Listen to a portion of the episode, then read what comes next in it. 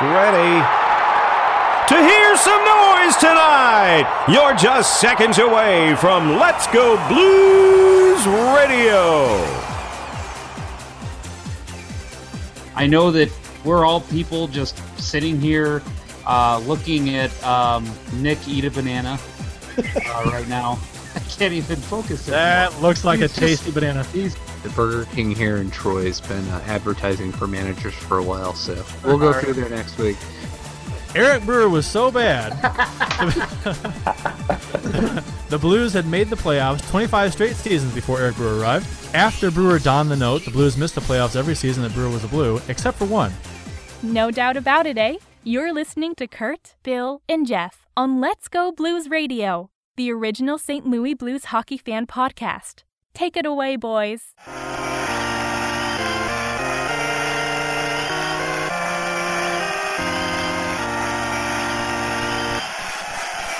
The.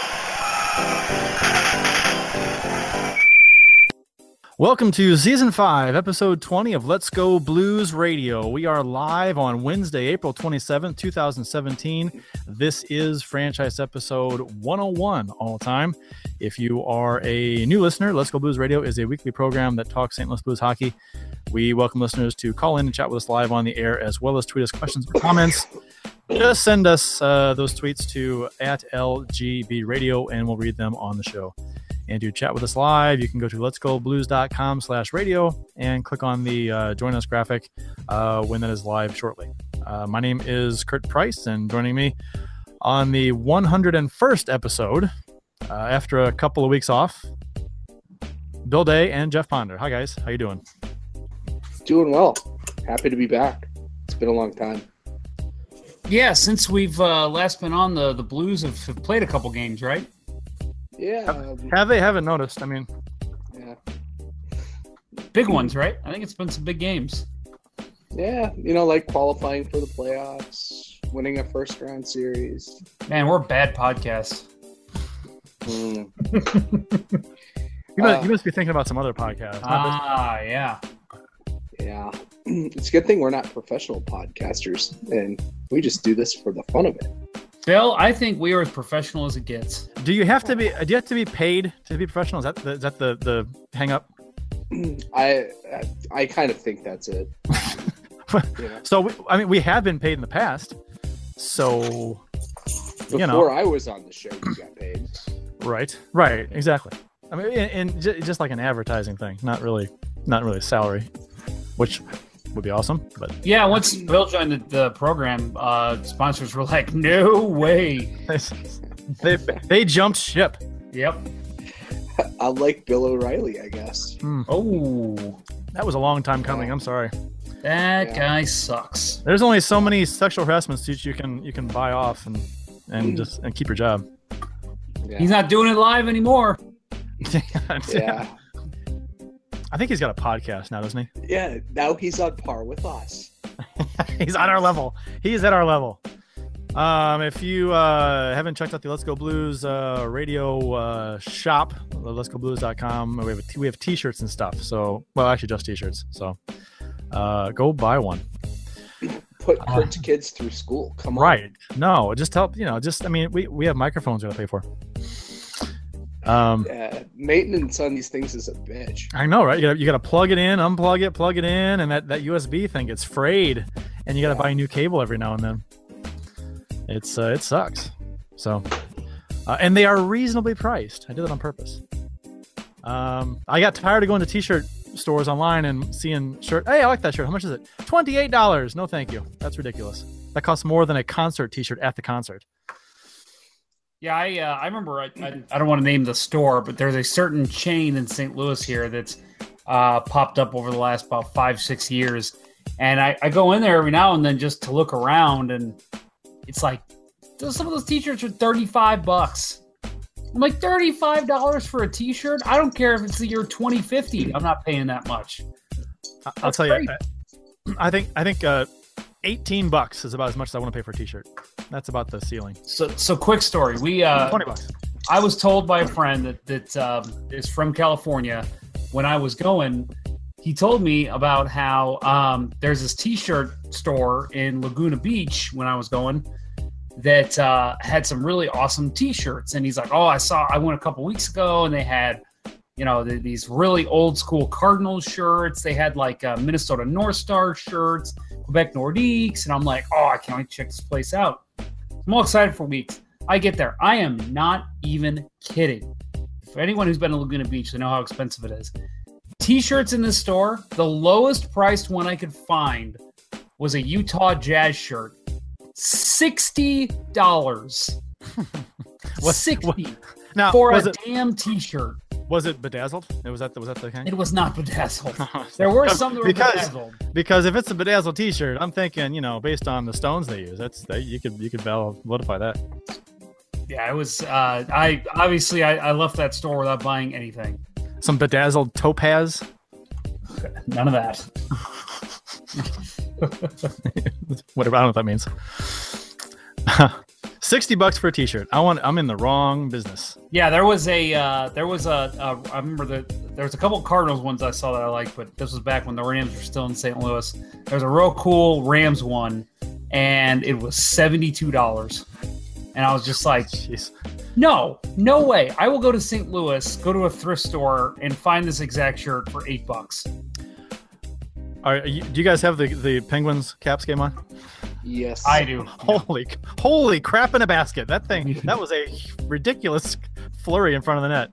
No pun Yeah. intended. Oh, And- there's a fun. And the puck never got covered. No. The refs, the refs let it go the first scrub. the, the second scrub, they're like, "No, this is too much." Someone had it covered uh, uh, in the in the slot, the, the low slot, and they wouldn't blow the whistle. And then it and then it was bouncing around free, and he, and he blew the whistle. It made no sense. For those listening to this afterward, uh, there's uh, about a little under three minutes left in the game. So, uh, Pittsburgh's Yeah. up three to two, so and if, you, Washington. if you recall that play, it was pretty crazy. uh, Washington uh, Pertinier scored a couple times Yep. on like a And- thirty second flurry in front. Yeah, and I think I have about a 30 second advantage here, so I could really piss off Jeff and Curt. This could be fun. Yeah, Thanks, thanks, sling Can we, can we mute Bill? Uh, we can. Okay, let's do it. All right, good. Uh, about an hour and a half. Be good. Yeah, sounds good to me. Oh, god damn it. uh, this is a family show, Bill. Watch your mouth.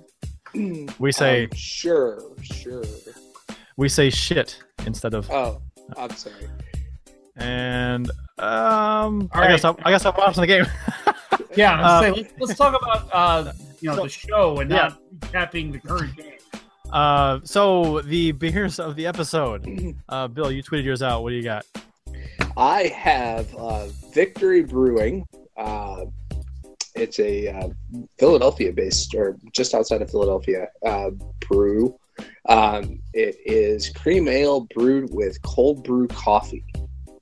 And it is mighty tasty. It's uh, part of their Blackboard series. Uh, found it at Randall's. Um, as I'm no longer shopping Friar Tuck. Uh, Yeah, well, that's- but that's a that's a rant for another day. Uh, but yeah, it is. Uh, it's quite tasty. Uh, reminds me a lot of the King Kaya uh, coffee ale that Schlafly put out last year. Jeff, do you uh, do you have a beverage? Yeah, my beverage is the uh, is the Boulevard Zahn Belgian style wheat beer. Have you guys had this one yet? Uh, no, I have not. Have you had a Bill? I I have not.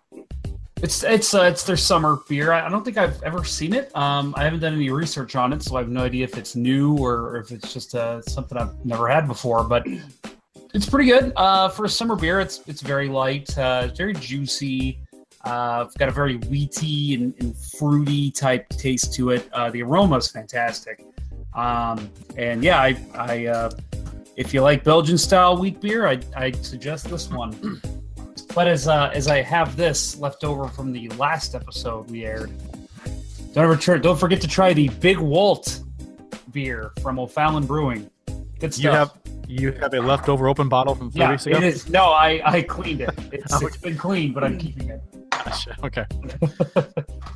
uh, mine mine is the uh, from Four Hands, local St. Louis brewery. The uh, the absence of light peanut butter chocolate milk stout. I've had it before on the show, but I've had a large bottle in the uh, fridge that I've wanted to uh, I, I wanted to d- uh, digest uh, for some time. So I'm I'm uh, I'm knocking this out tonight. Uh, it's quite one of my favorites. So I'm uh, I'm quite happy to be drinking this right now. Peanut butter chocolate milk stout. Good stuff. Very good stuff. Four hands. Um, who Four Hands is releasing a lot of IPAs, and I'm not an IPA guy, and that annoys me. But that's that's a rant for a different time.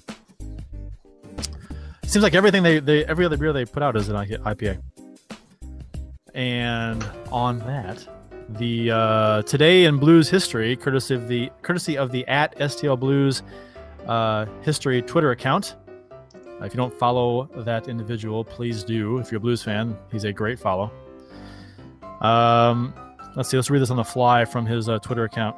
Uh, today, April 27th, 1978, St. Louis University announces that the Billiken Hockey St. Louis uh, University Billiken hockey program would be no more after eight seasons. So they ditched that. That's uh, that's sad. I wonder why. I guess if I read the article, I might explain why. I'm I'm so bad about local uh, local college hockey. Um, have they made a comeback? Or they still don't have a hockey program, correct? Yeah, no, they had they had a club hockey team uh, earlier uh, in the last uh, I don't know last 10, 12 years, um, but that's as that's as much as they got. Um, I think uh, my uh, high school coach uh, Rick Kennedy, when I was at CBC, he played with the the SLU teams in the seventies. Uh, uh, 1968, April 27th, 1968. Jimmy Roberts ties the game with 11 seconds left. Gary Sabourin uh, scores uh, the overtime overtime winner. Uh, Barclay Plager, uh, let's see, NHL record. That's uh, Twitter talk for I don't know what that means. Had to fit it in 140 characters. Uh, but Jimmy Roberts was the big hero. Uh, so Jimmy Roberts, God rest his soul, um, not not knocking the guy at all, but when he be well, I mean, even when he was a player, he's a, he's a bigger guy, um, and when he was a coach, he you know like ninety percent of of professional athletes put on a couple pounds, and uh, my brother and I used to say that he always looked like a guy who should be eating a, a giant hoagie at all times. Um, so we called him uh, Jimmy. Give me a sandwich, Roberts. So it's the Italian name, yes, the, mo- the mobster name, Jimmy Yeah. Sandwich Robert. Jimmy sandwich. Jimmy the sandwich. Give me the sandwich. All right, uh, April 27, 1971, Scotty Bowman uh, resigned or was fired, depending on who you believe, as GM and head coach of the St. Louis Blues. One of the worst decisions I think this organization has ever made. No, I mean he didn't go on to do anything after he left the Blues. He only won like a thousand, thousand cups, you know. His uh his his fame was with his legacies with the Blues. Well, we did give I him remember, a start. I remember him best as a St. Louis Blue.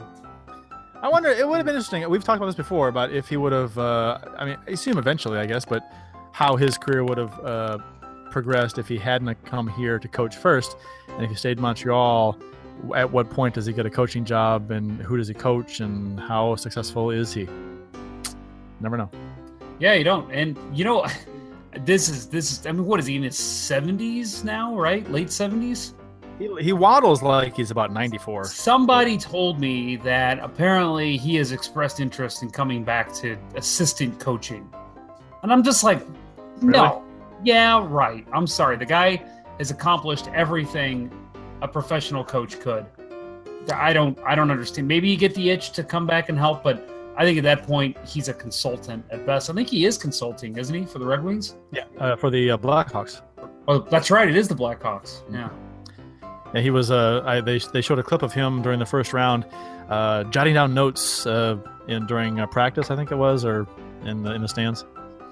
I just can't see him wanting to do the travel and, and Yeah. just the, the grind of being a coach again. That I just think that's a, that's a load of poppycock.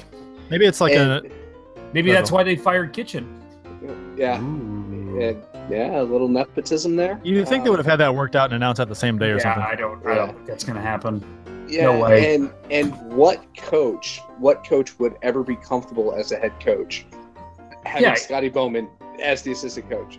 Even Yeah. Quenneville. Yeah, even Quenneville. I mean, it, it- he's he is a legend. He is probably the you know considered to be the you know the greatest of uh, you know all people who have ever coached that is still alive. And uh, who would want that? Who, just oh you know no no worries. Scotty's just you know he's just the assistant. Don't worry.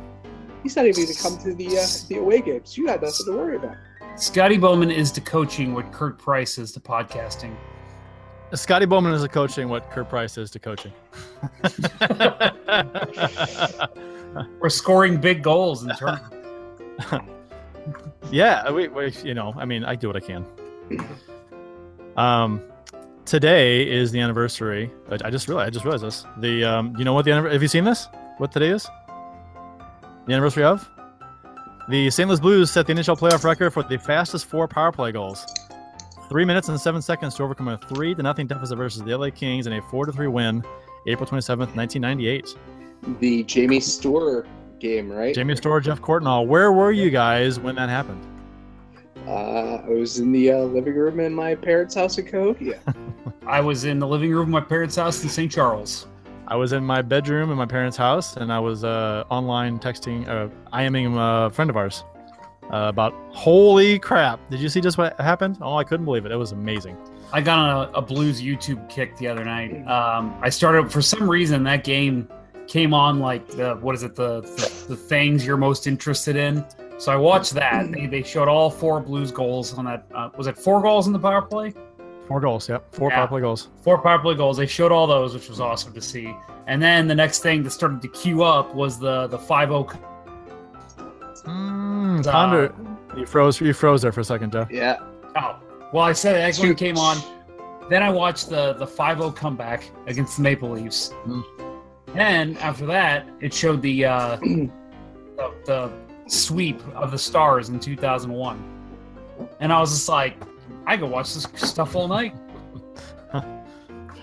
That you know what the the the way that whole that the LA ga- the game with the the Courtnall Rand Storr, the way that whole the whole thing panned out the the official the uh, how the officials called it.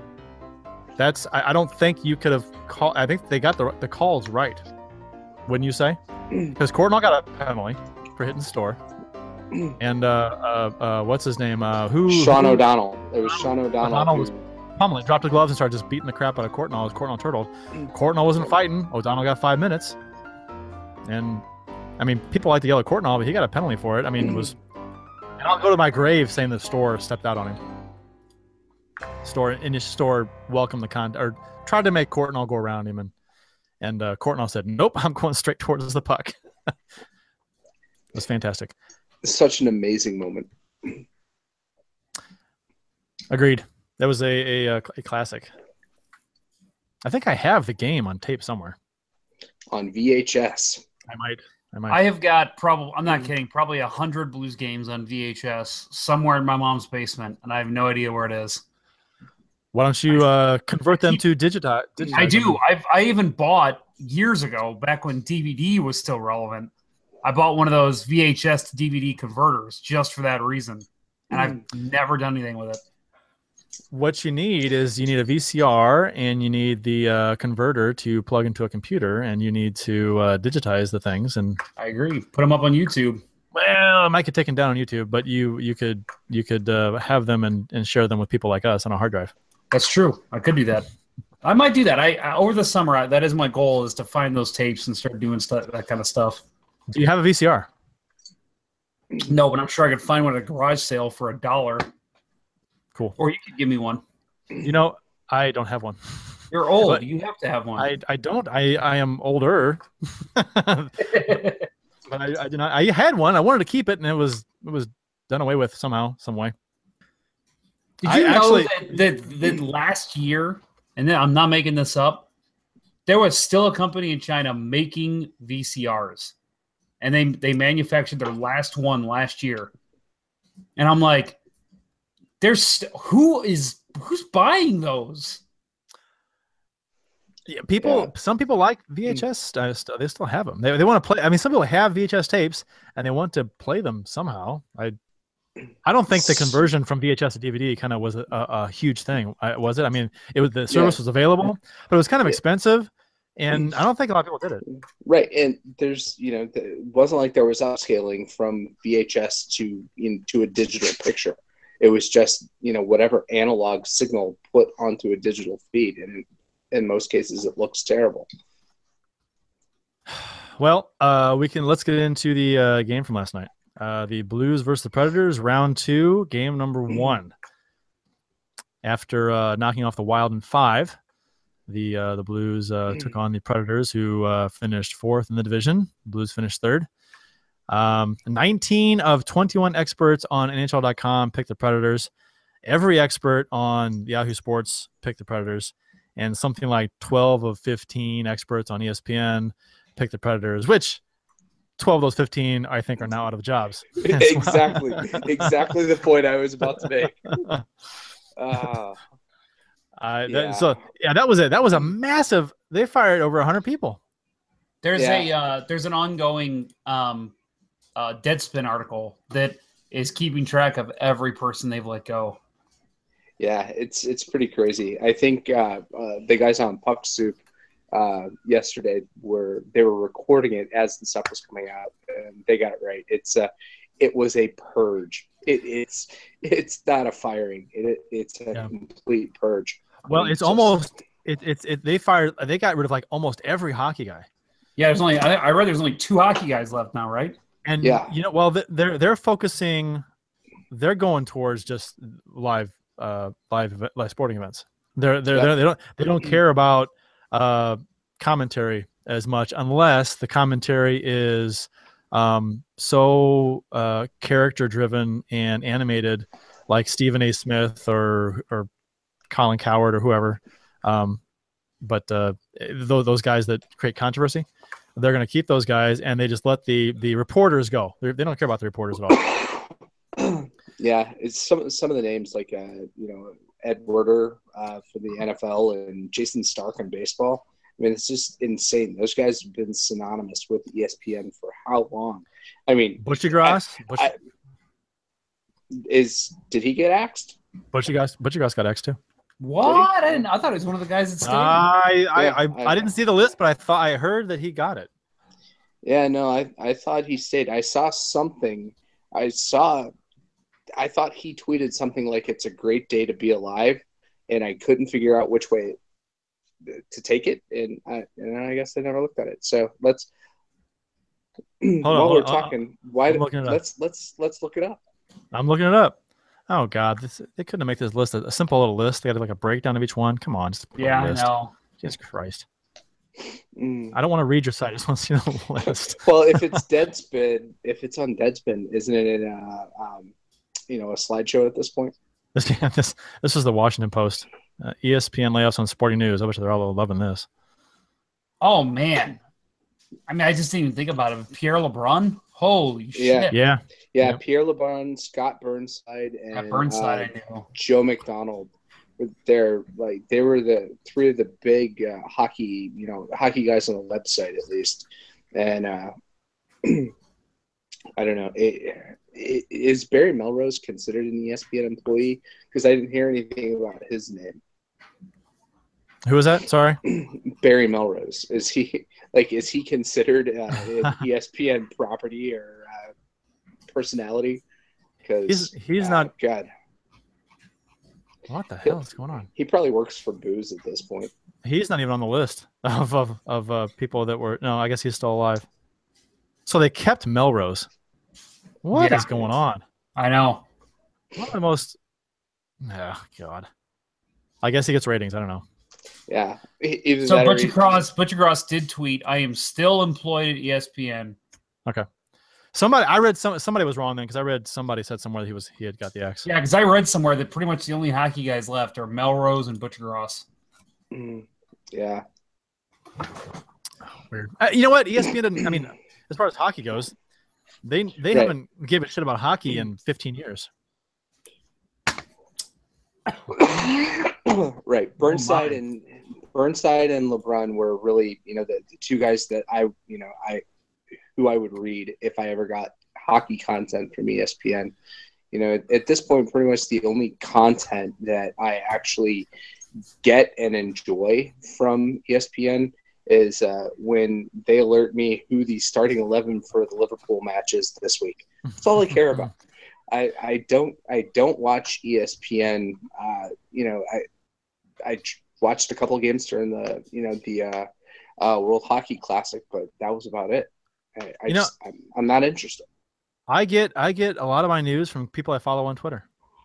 Um, Yeah. the re- reporters, not you know, not like goofball bloggers, but I I I get uh, uh you know I follow people and they I get news from there. If I want to know what's going on, I pop on Twitter. That's the I, I love that. So I I think a lot of people are doing that. You know, it's not or it's, or it's the the set the the sites that you know like uh what Yardbarker or or SB Nation or whatever people go there. They don't go to I don't know. Yeah, I, I don't think ESPN has got the. They're not the worldwide leader in. um Well, they are in broadcast sports, but I, as far as like, uh, Online like content. uh, online content, articles and stuff like that, they're not at all. Yeah.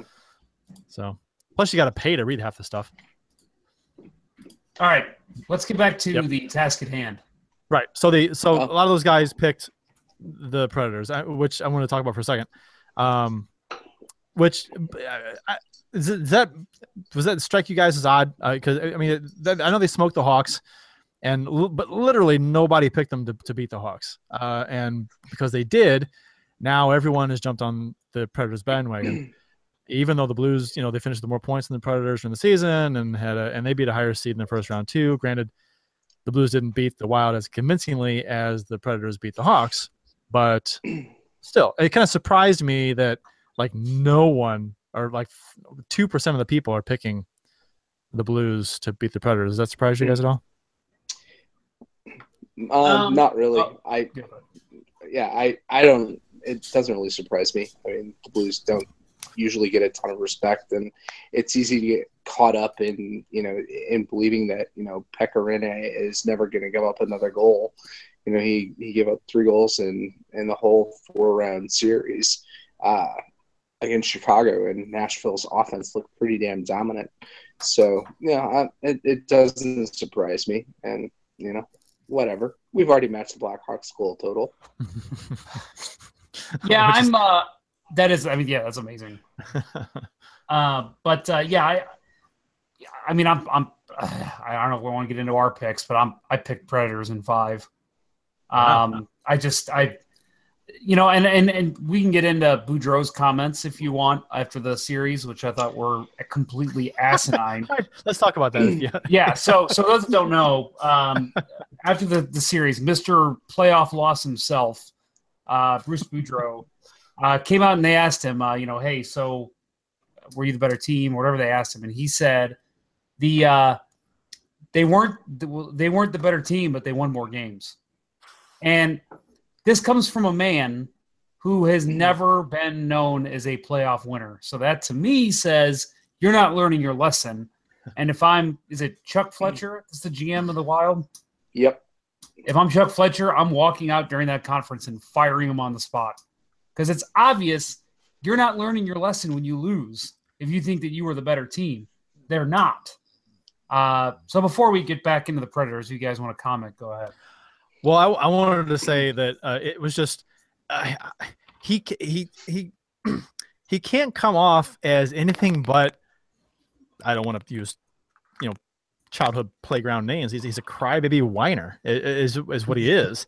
It's just ridiculous, and he acts like that. No one in the history of the NHL playoffs has ever lost a series when playing well. The Wild played a good series; they really did they lost and it happens it's happened to the blues a lot they've played very well and lost to a hot mm-hmm. goalie it happened in in the conference finals uh, against colorado they played a great series and patrick Roy was amazing um, and we didn't get good goaltending either but um, it, it- happened it happens every year every year a team could say wow you know we played good enough to win and we lost to a, be- a, a much better goaltender Yeah, and, and that's that's the thing to me is you can play well, but in a seven game series, the better team never loses, in my opinion. I, I think at the end of the day, I mean, again, if it's a seven game series, maybe you can make that claim. You lost in five games. You won one game out of five, and you're going to try and claim you were the better team. It's not hmm. just the goalie. You couldn't score goals. You weren't getting in the right shooting positions, and the Blues had timely goal scoring. That to me, and a much better goalie, like you said, that's a better team game than what the Wild put out. And Allen is part of this team. It, it, it bugs me when people say that, oh, you know, we the the Blues didn't play well. Allen saved them. Well, Allen's on the team. He's part of the team. What what if Tarasenko scores ten goals in in the first round? And do we say that? Oh, well, you know, if not for you know if if not for Tarasenko, we lose. Well, they might say it, but Tarasenko's on the team. He, that's he's part of the team.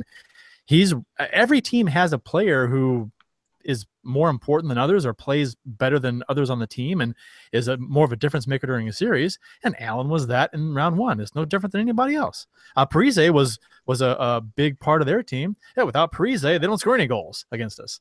Um, it's just eh, it's just stupid. I, I, you know Allen's on this team to say that oh well without him they would have lost. Well, well sh- he's on the team. That you pick pick mm. anybody's best player and say without them they're not going to lose. Well, they might. It's just stupid.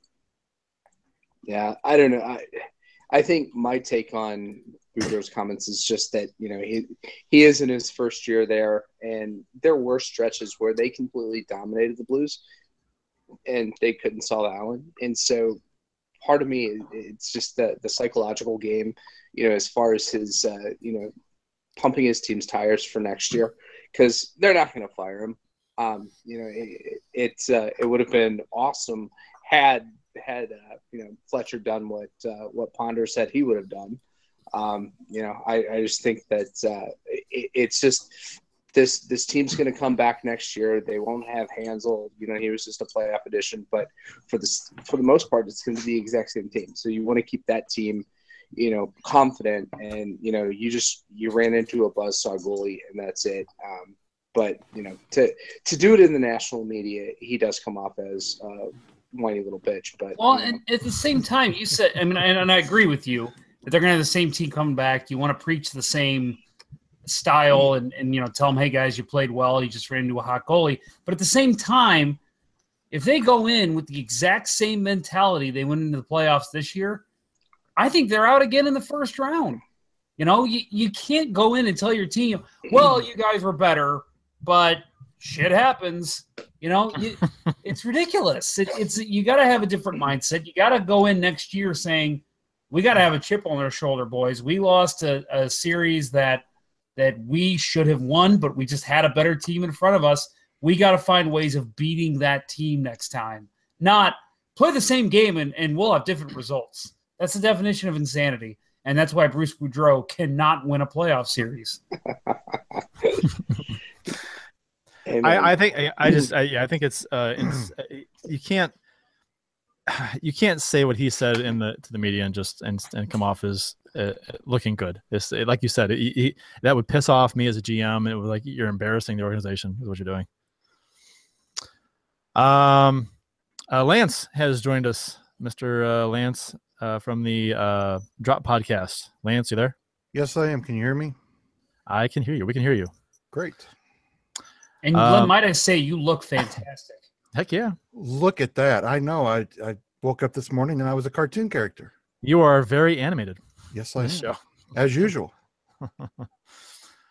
uh so in in the uh we'll uh, feel free to jump in lance and and give your two cents on anything we're talking about well i can i i, I totally agree with uh, jeff uh bruce boudreau is a highly overrated coach he does great in the regular season but when it comes to the playoffs, he just cannot seem to get his teams ready, whether it's Anaheim, whether it's Minnesota or whoever.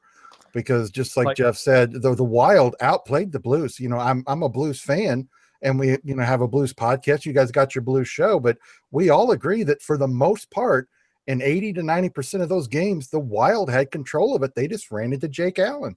Mm-hmm. They, uh, yeah, he's he's a regular season coach who can't win the playoffs, just like Joe Quenneville. Or wait, no, that was that was before Chicago. You meant Mike Kitchen. yes. Well, he couldn't win anywhere. That he was the Mike Kitchen was the worst head coach I've ever seen in my life. Terrible. You know what I've heard though? I've heard he's a fantastic assistant coach. So hopefully he lands oh. on his feet somewhere. And did you, I was did you not not to completely derail the show, but did you hear that apparently Joe Quenneville is very upset about that firing? Yeah. Yep.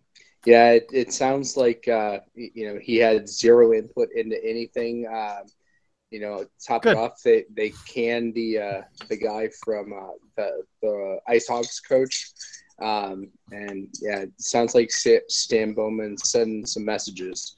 Two first round exits is not acceptable, but you know, I think ultimately in Chicago it comes down to uh, cap management, and they gave too much money to you know to a core, uh, expecting the salary cap to go up, and it, it Didn't- hasn't. Didn't And, uh, everyone kind of see that coming with the K's and the ta- uh, uh, Tays and Kane? Cave, K's and Tane. Kays and Kane. K's and Tane. Isn't that an old cop show from the 80s? Wheel, wheels and the leg man. Hayes and Yeah. Tane and Kosa. Yeah, Hayes and Tane and Kosa. I mean, people saw that. People saw that coming. You can't give that much money to to Ta- uh, Tays. I can't say the names. Ta- Tays, Kane, and it's like uh, F- Fedor, Fedor, Fedor, Yeah. Federico, Federico. Federico. Federico. Federico Dodge. Yes. It's a car dealer. Uh, and Keith and and Seabrook makes a ton of money too, and Crawford makes six million. So it's like, I mean, they they got a lot of money, like five guys, and it's just you know, I mean, You think you think uh, Crawford goes to Vegas and they roll uh, Scott Darling next year? You That's think- the rumor right now. I think Chicago wouldn't skip a beat with Darling as their number one. I think so too. yeah, And you know what? I like Scott Darling. That guy's quite the success story. So I would actually like to see that. Crawford Crawford doesn't make or break that team. Now, and uh, you know, I, I want to say once uh, about uh, about Mike Kitchen. He may be a bad head coach, but he is one of the nicest guys you'd ever want to meet. I don't know if any of you guys have ever met him. He is a really, really nice guy, and you know, he- he does his Hey, hey, better. hey, but hey, hey, it's the Lance- Blackhawks Hey Lance, you know where la- you know where nice guys finish? last. Why don't we just ask Eric Brewer? Yeah. yeah. Oh. Well, Ask EB. while we're on this subject, uh, so the uh, one year I was a Blues season ticket holder, uh, Mike Kitchen was our head coach, and uh, Oh, where did we finish? Dead last. dead Dead last. Hmm. So yeah, yeah, he uh, tried to implement the uh, most mundane defensive breakout system, uh, D to D up the boards, and picked off every time. I have never seen a team look so uh Lost? lo- lo- well, lost on the like on the they did they, they didn't have a plan. It was like they didn't have a game plan whatsoever on the ice. It was just so weird.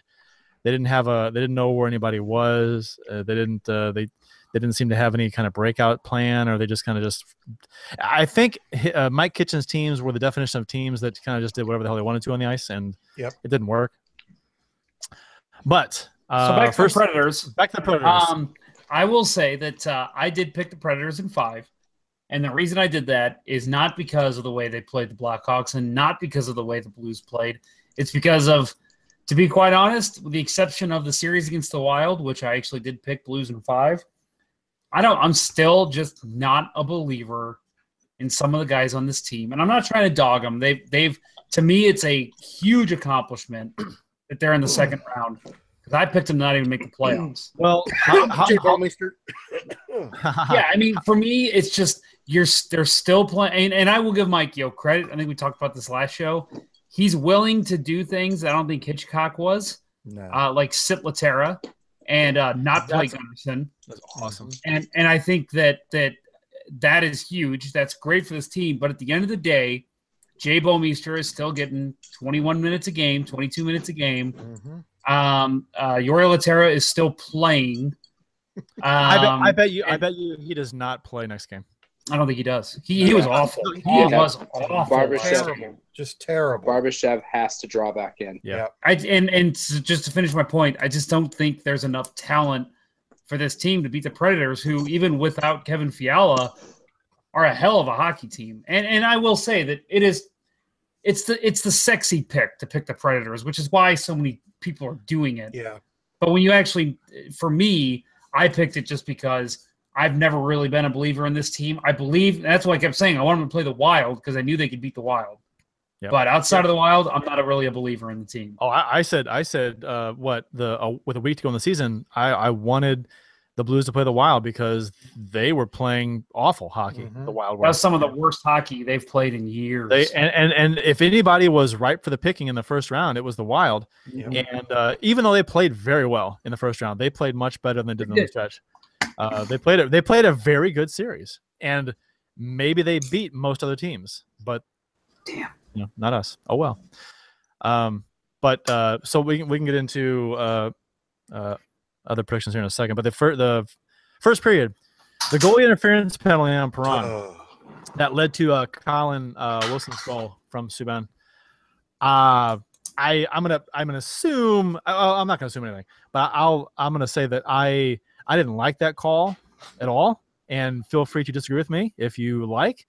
Um, Rinne backs into Perron's skate as uh, Rinne is coming back into the crease from behind the goal, and Perron's skating through the crease, and maybe Perron knew what he was doing because he's that kind of a guy, but all indications are he did, he wasn't even looking at Rinne. He just went skated through the slot of the crease, and they they knock skates and and Rinne goes down, and it's interference. I don't like it. I don't like yeah, it. I, I was my problem with it. Maybe okay, heat of the game. Referees are, you know, they- they're not going to be able to catch everything. Maybe, maybe you let that call go, or maybe you make that call just because you see the goalie go down. But one, where the referee's position, he should be able to see everything that happened in that play. Pekka Rinne, like 90% of the goalies in this league, went down like he'd been shot.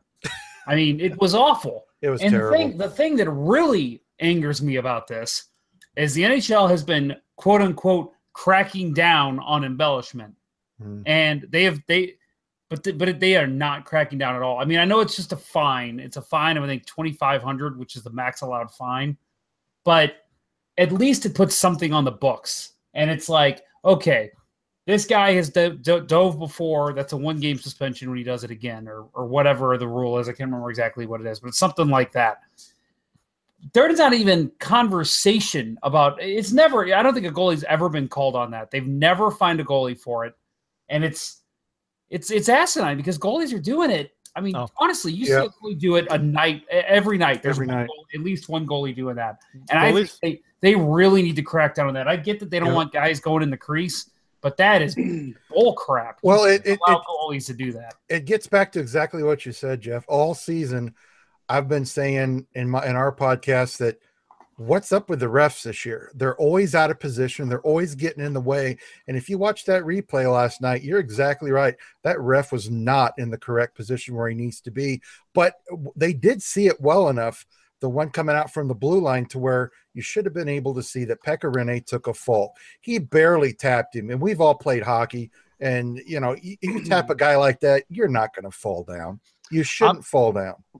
I'm not even gonna say I'm not gonna go as far to say that Rinne took a dive. He may have, but I, I'm not gonna. I'm not. I'm not even concerned about that. Is the fact that you know two guys bump skates, incidental. It's not a penalty, ever, ever. Um, I, I, I, I, don't. Especially, I mean, okay, maybe okay if the puck if the puck is shot and it goes in, you can wave off the goal, but it's not a penalty. It's incidental. Because okay, he did it. Okay, in in that respect, if the puck does go in be, after Rinne falls down, then okay, you have to call it off because Perron's contact with the goalie directly led to him not being able to make the save. Okay, fine, and he wasn't pushed in. Okay, but that's not a penalty though. The goal is off. It's not a penalty because it's incidental. So I don't So- think it's a penalty. So my take on this is that it's first five ten minutes of the game, first game of the series. The refs are trying to set the tone for the series. You know, it, it, it's 50-50 whether it's penalty, uh, in my opinion, uh, and they're just they're gonna send a message early on that you know it, it's a you know we're not going to put up with any any bumping the goaltender you know, Perron Perron does have uh, a reputation as being a guy who would skate into the crease and bump the goalie. I think to me that it's you know at the end of the day it's just the refs trying to set the tone for the series. Yeah, it's you know it like I said it's it's 50-50 whether it's really a penalty, but they erred on the side of yeah we're going to call it and unfortunately you know because uh, you know the Predators scored it cost the Blues and You know, pissed everybody off. I th- if they were trying to set, if the referees were trying to do that, like you said, if they were trying to set a tone for the series, uh, that's that's a load. Of, that's that's shitty. It's a load of shit. Because it's this is it's playoff hockey, and we all know things get Mhm. you know, not as many things get called in the playoffs t- traditionally. Uh, things get rougher. Uh, the game is, is, is stepped up a notch, and and they don't call as much. Um, and to me, there is no way in hell that's a penalty in the playoffs. Early in the game too. I don't. I don't think that's a. And and it sucks that they that they scored on that power play because I the, the Blues had the momentum in that at that point. They were Yep. killing the they're killing the uh, the Predators early in the game. Out shooting them seven to one at one point, and as soon as that power they got that power play goal, that that changed it. It changed it uh, for a while. Um, and yeah, it that's the referees dictating the series. Yeah, Well, that well- was, they changed. They the changed. They they yeah they changed the flow of the game. Well, here, here's the thing, guys. If you watch the whole game, if you are going to call a game that close and you're going to call that penalty, you better call that everything that close. I mean, there were some elbows up to the face of the Blues players, and some of them checks that uh, PK Subban and uh, Fisher and a couple of them other guys finished. They didn't call those, and those were a lot more a lot more flagrant than this was. If you go to the Rangers series against uh, the Canadiens, there were several times where where Lundqvist got interfered with, probably three times that I know of for sure. That if you're going to call the penalty against Perron, you should have called the penalty against one of the Canadiens players. If you're Yeah, going to but- call a game tight, call the whole game tight. I agree But- with you, but the difference is Henrik Lundqvist wasn't flopping like Rinne did. No, I fully agree with you. Referee's going to call that every time, which is BS. Yeah, no, I'm I'm, I'm just saying hmm. that that you know if you're going to call a game that close, don't just cause those call those type of penalties close. Call the whole game close and fair. And it, I'm not going to say the Blues lost because of hmm. the refs. They lost because you know they got a couple bad penalties and then they had that penalty called on them and they uh, after taking after tying the game they allowed nashville to gain some momentum and Bouwmeester, our buddy could not get the puck out of the end at that last goal Well, eh, I'll disagree with you on that last point. That Nashville didn't have any momentum. It was just, you know, a shit play by Bouwmeester and a half second of indecision by Jake Allen to sprawl out to try to poke the Terrible. puck. Yeah. Just, but Nashville had no momentum at that point. They were lucky to get that puck out of their zone. I didn't Right. understand why Allen did that because um, uh, Fiddler was not in a position to get a great shot on net. He was reaching for the puck. He didn't have to poke it. I mean, he, no Right. all he had to do was just was just play play play big and just uh, take away any kind of chip shot he has at the net. Yeah, exactly. It it's it was kind of the uh, the you know Jake Allen from uh, January, uh, indecisive, uh, not confident. Um, you know, I just it, it and it was only it was a you know a half second of indecision, and it, you know it just sucks. I'm not, I'm not gonna say I'm not gonna say it was an un- uh, not confident thing. It might have been an overconfidence thing where he was he's just being aggressive. Yeah. Um, maybe. I mean, I I I, I kind of looked at it was like because he loves to play the puck and he's excellent at it. Not that you'd ever know that from any of the broadcast teams that can't talk talking about stop talking about Rinne and how good he is. He's fantastic too. Don't get me wrong. He's a fantastic puck handler, but Allen on the other side just about as good, and you never hear a word about it. So and, because Pierre McGuire couldn't stop talking about how how much Rinne kept coming out of the mm-hmm. net and, and, and being that that third defenseman and and the Blues and he, he was he was like literally yelling on the air Yep. about the Blues dumping it in. They got to quit doing that. I'm like, Eh, you, it just okay. I just yeah. I don't okay. You know what, I- though? My opinion, just like what we saw in Game Four against the Wild, stop playing the damn puck. exactly I, think, I honestly, I I am one of those people who believe now. If now on a power play or a clear in where there's nobody pressuring, okay, go back, settle it for your defenseman, let him get it. That's fine. But the the crap with him trying to shoot it up the boards or like hit a man open in a pass, I'm not a fan of it. Even when it connects, I'm like, don't do that. The risk is far greater than the reward. I would rather he just and I know that's how they coach the goalies now. They coach the goalies to do this. In the playoffs, I am more than happy to just let the puck ream around and the defenseman try to get it rather than Allen putting himself out of position. And same thing with Rinne. Rinne's done it a couple times where I'm like, eh, if I were the coach, I'd be like, you don't need to play that puck next time. You know, I, I I'm gonna I'm gonna I'm gonna play the other side of that fence. I I like the aggressive uh, uh puck playing of the goalie. Now, you got to be smart about it, but don't be stupid. Uh, don't do uh, don't don't be passing behind your back between your legs like you did in the first round. Don't do that shit. Uh, Um, but uh, don't don't get cocky. Uh, you you you come out, you play it smart, um, because he's good at it, and it's it's it can help the team quite a bit. So I mean, it can really it can really take away the other team's forecheck quite a bit if you're good at it. So, but, but don't be stupid about it. Yeah, I, I- I think you have to pick your times when you're a goaltender, when you're going to really handle that puck, when you're going to mm. pass it out for a quick pass, and when you're just going to scoot it along or leave it alone for a defenseman to come and, and take control of it. If there's no defenseman around and you've got somebody skating towards you, by all means, if you're good with your stick and you can get that out away from the other team's players, then do it. But if you see a chance at all for your defenseman to come around and get that puck from you, just leave it. So I'm kind of in the middle there. I, I see both your guys' sides there. If, if if you can do it, great, but don't take the risk. And as Jeff said, especially not in the playoffs. Bill, you're a former goalie, current goalie when you do play. Sometimes, Uh, uh, you are you are you pro are you pro playing the puck or anti playing the puck? Uh, since I'm really bad at it, I'm anti. Not you particularly, but goalies in Oh, general that are good at playing the um, puck.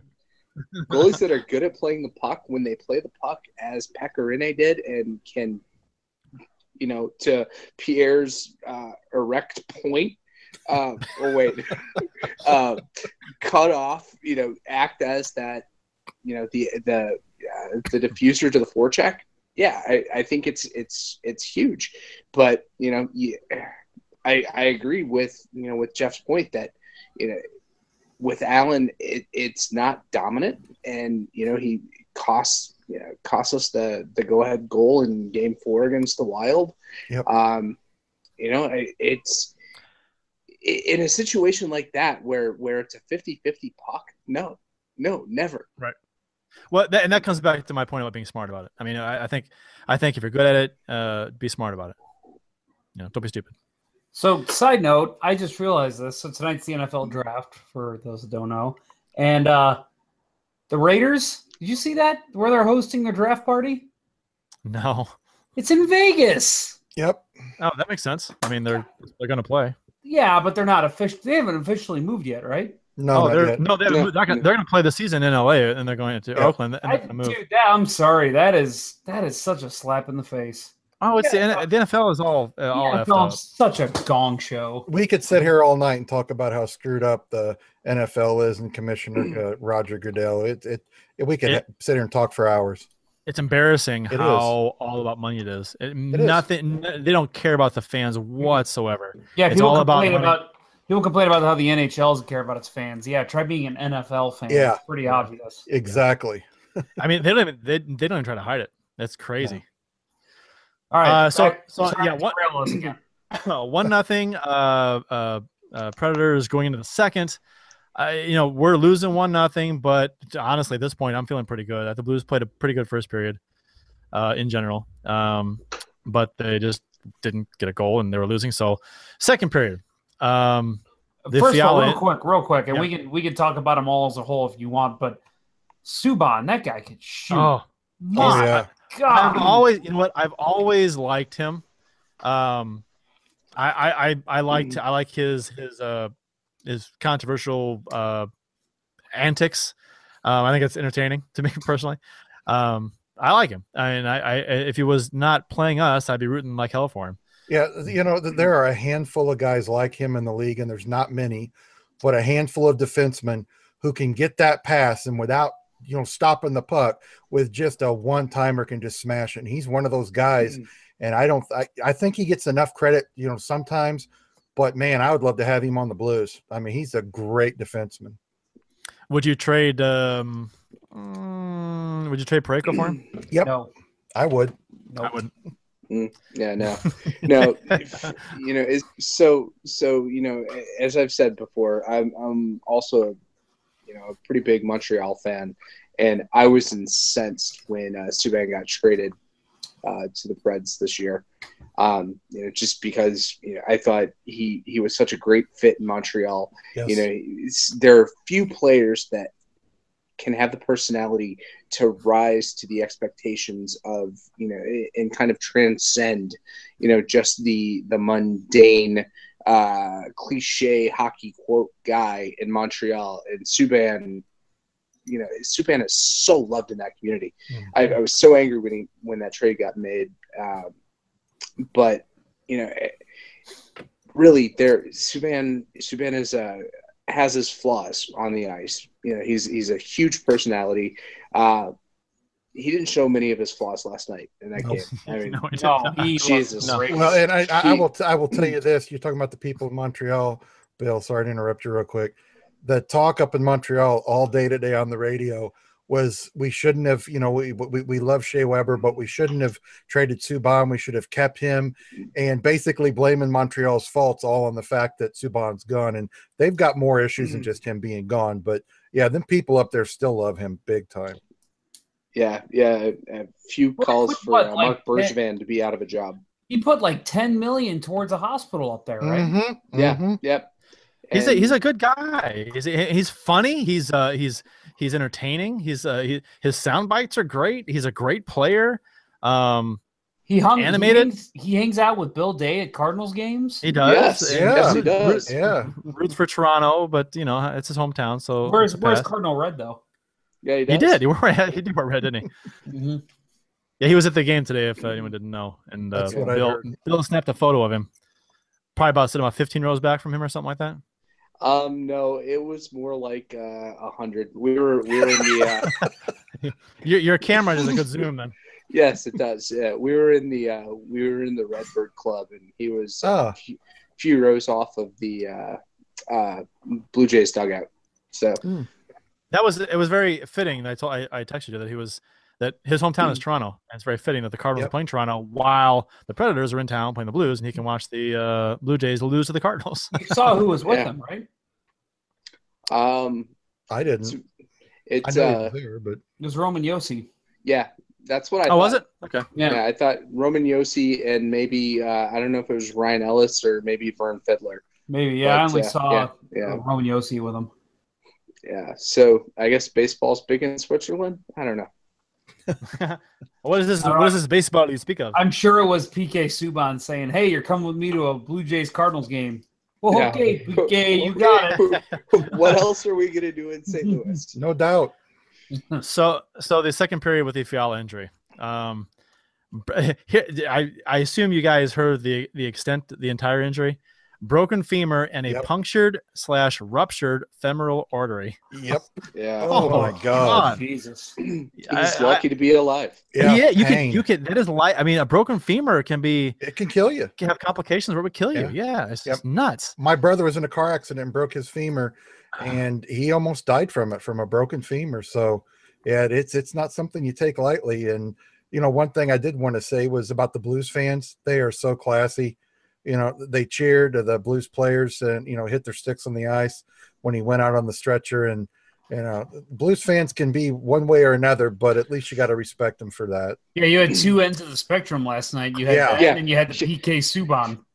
yeah. Yeah. Yeah. So yeah, I'm I'm glad you brought that up. But yeah, you know, there there wasn't all that, you know, people were very understanding as far as, you know, the, the delay in the game, having to wait for the second ambulance to come. Mhm. you know, it, it wasn't, you know, I, I don't know. I mean, I wasn't at the game, but it, it there wasn't a feeling, you know, uh, of, you know, come on, let's get on with it. It, it was, wow. If that would have been in Somebody just got Philadelphia, they would have burned the arena down. Yeah. Well, it was such a, it was such a, a horrific injury. People knew it too. They could tell something was seriously wrong. I think they were kind of understanding about it. But it was funny. I saw a tweet that said uh, something about when they were waiting for the second ambulance. Somebody goes, "There's so much violence in St. Louis that you know all the ambulances are currently being occupied." Uh, so it's gonna be a bit of a wait, uh, which is you know, might not be too far off from the truth, actually. um, but so yeah, um, Bortuzzo uh, takes him out of the play um, heavily, uh, to say the least. Um, I mean, it wasn't dirty. Uh, most people would say it's not dirty, although I did see some reactions from some Predator fans on Hockey'sFuture.com which I was really curious to see what some of them said. And you know, half of them were were understanding and didn't say it was dirty, but there were more than you would think that would uh, call. Well, here, here. okay. B Dub twenty four said, uh, "Fu Blues doesn't get dirtier." Pred Predfed ninety eight. I hate the Blues. Jack McPorkins. Uh, absolutely no concern by Bortuzzo as Fiala was going into the boards crumpled. The extra shot afterwards to boot. Put the game out of reach, then put Bortuzzo in a walking boot. Uh, guy deserves a little retaliation. So let, let me let me comment on that one real quick. So Yeah. there there was a uh, there was a, a moment where they showed Bortuzzo. I mean, it was it was a, after a while after the long delay, and they kept showing the injury. They cut to Bortuzzo standing on the ice, and they had a uh, a monitor up. You know, the Blues Yeah. had the monitors in the bench, and he's watching the monitor, and you see him look back, and he has this look of like Mhm. oh my god like on Yeah. his face you could see it and I, Yeah. so when, when i saw this because you sent this to us earlier today i was like was he just not watching the broadcast like this guy must have been at the game if he really thought that because it was clear that Bortuzzo was shaken by that Oh yeah. Anybody, any, no player, you know, when, when you when you hit a player, especially in the playoffs, you you want to you want to make them feel it. Okay, you don't want to do this to them. Nobody No. want nobody wants to do this to anybody. Um, nobody wants to like injure them for the you know, and, and it's a lot. It's a career threat threatening Could thing. be. Could be. unless it's Um, Darren McCarty doing it Eh, you know, Yeah. Malt, Darren Maltby, but Yeah, Kirk- um, Yeah, Kirk- Kirk- Claude Kirk- Lemieux. Yeah, Claude Lemieux and Kirk Maltby, right? Yeah. look at my Monet. face. Look at my face. Uh, Um, hey, did you? Uh, there was a um an article written by Maltby, or not Maltby, uh, a Draper, about Yeah, the uh, Kris Draper. Yeah. Kris Draper about the Yeah. uh, the uh, uh, Lemieux uh, moment and that, Mhm. that whole thing. It was a very good article. It was for uh, the same. I forgot the name of the site. The same one that uh, the uh, Players Upshall Tribune, wasn't it? was it? Players tribune Yeah. Yes, yes, 'cause the same one Upshall wrote for for the for his uh, Fort uh, Fort Wayne. No, no, Fort Fort Wayne. For what was it? Fort Fort McMurray. Fort McMurray. Right, Yeah, yeah. So it was an excellent article. It was very interesting and stuff you, you didn't know about that whole situation. Like like uh Lemieux came up to him uh years later. Uh, they were they were like leaving a game or in the hotel the next day, and they were they passed. Uh, uh, uh, Draper was with his family, his wife and his kids, little kids, and uh, Lemieux walks up to like they passed each other on the sidewalk. As I think Draper was getting to a cab with his family, and Lemieux said to, to him, uh, "Is this your family?" And uh, Draper said uh, something like, "Yeah, it is." And and uh, Lemieux uh, like bent bent down and said something to, to his kid, something real nice, you know, and then uh, kind of just pat him on the head and just kind of walked off. And uh, Draper was like, uh, that kind of changed things for him with Lemieux. So you know, it's just something little like that. But yeah, it was a very good, Mhm. very good article that uh, you might want to check out. Well, you know, I, I I think we're getting some backlash on the hit from people that really don't know hockey. Because if you know hockey or you've played hockey, you know what a dirty hit is, and there is no way, no matter how many times you rewind that and watch it, that you can say that was intentional. Well, I this mean- is this this is the same the same fan base that that had to have Yeah, uh, uh, uh, uh the the sheets the like they're like it wasn't that long ago like like yeah. five or six years ago About they had- five they- years ago. they had their their to the playoffs they had uh all the the different referee signals and the rules printed on the back of a Yeah. sheet they gave all the fans in the playoffs so Yeah. uh thinking that a lot of folks might not know all the rules so Yeah, and and you know every time they get a power play, their you know their announcer still tells them, you know it's it's time for a power play.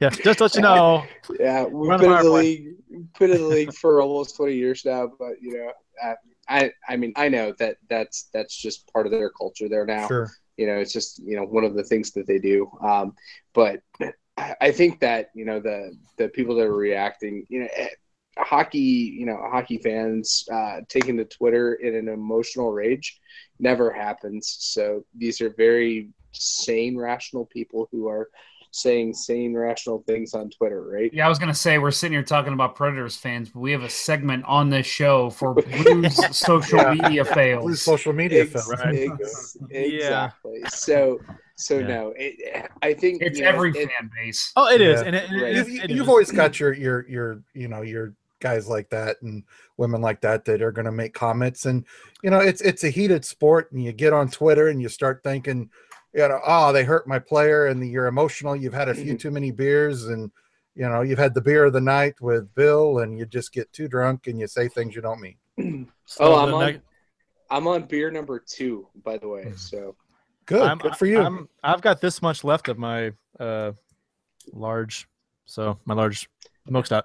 But so the the next comment, third man, uh, third man in, who is a moderator on uh, Hockey's Future. Uh, F every single inch of St. Louis. um, beat up 24 again, who was was a was a pretty vocal about this whole thing. Uh, we knew the Blues are a bunch of dirty physical goons, which hasn't been the case in a long time. Long time. yeah, Someone is uh, just not paying attention. Uh, and beat up 24 again says uh, clean play. He says, "F you, Keith Jones." Because in between periods, they were saying, or no, Yeah. during the break when they were waiting for the Yeah. ambulance. Everybody said that was a clean play. Yes, everyone except for Everyone. except for Sure. a handful of folks on this site, and probably, oh, you know, I, you know what?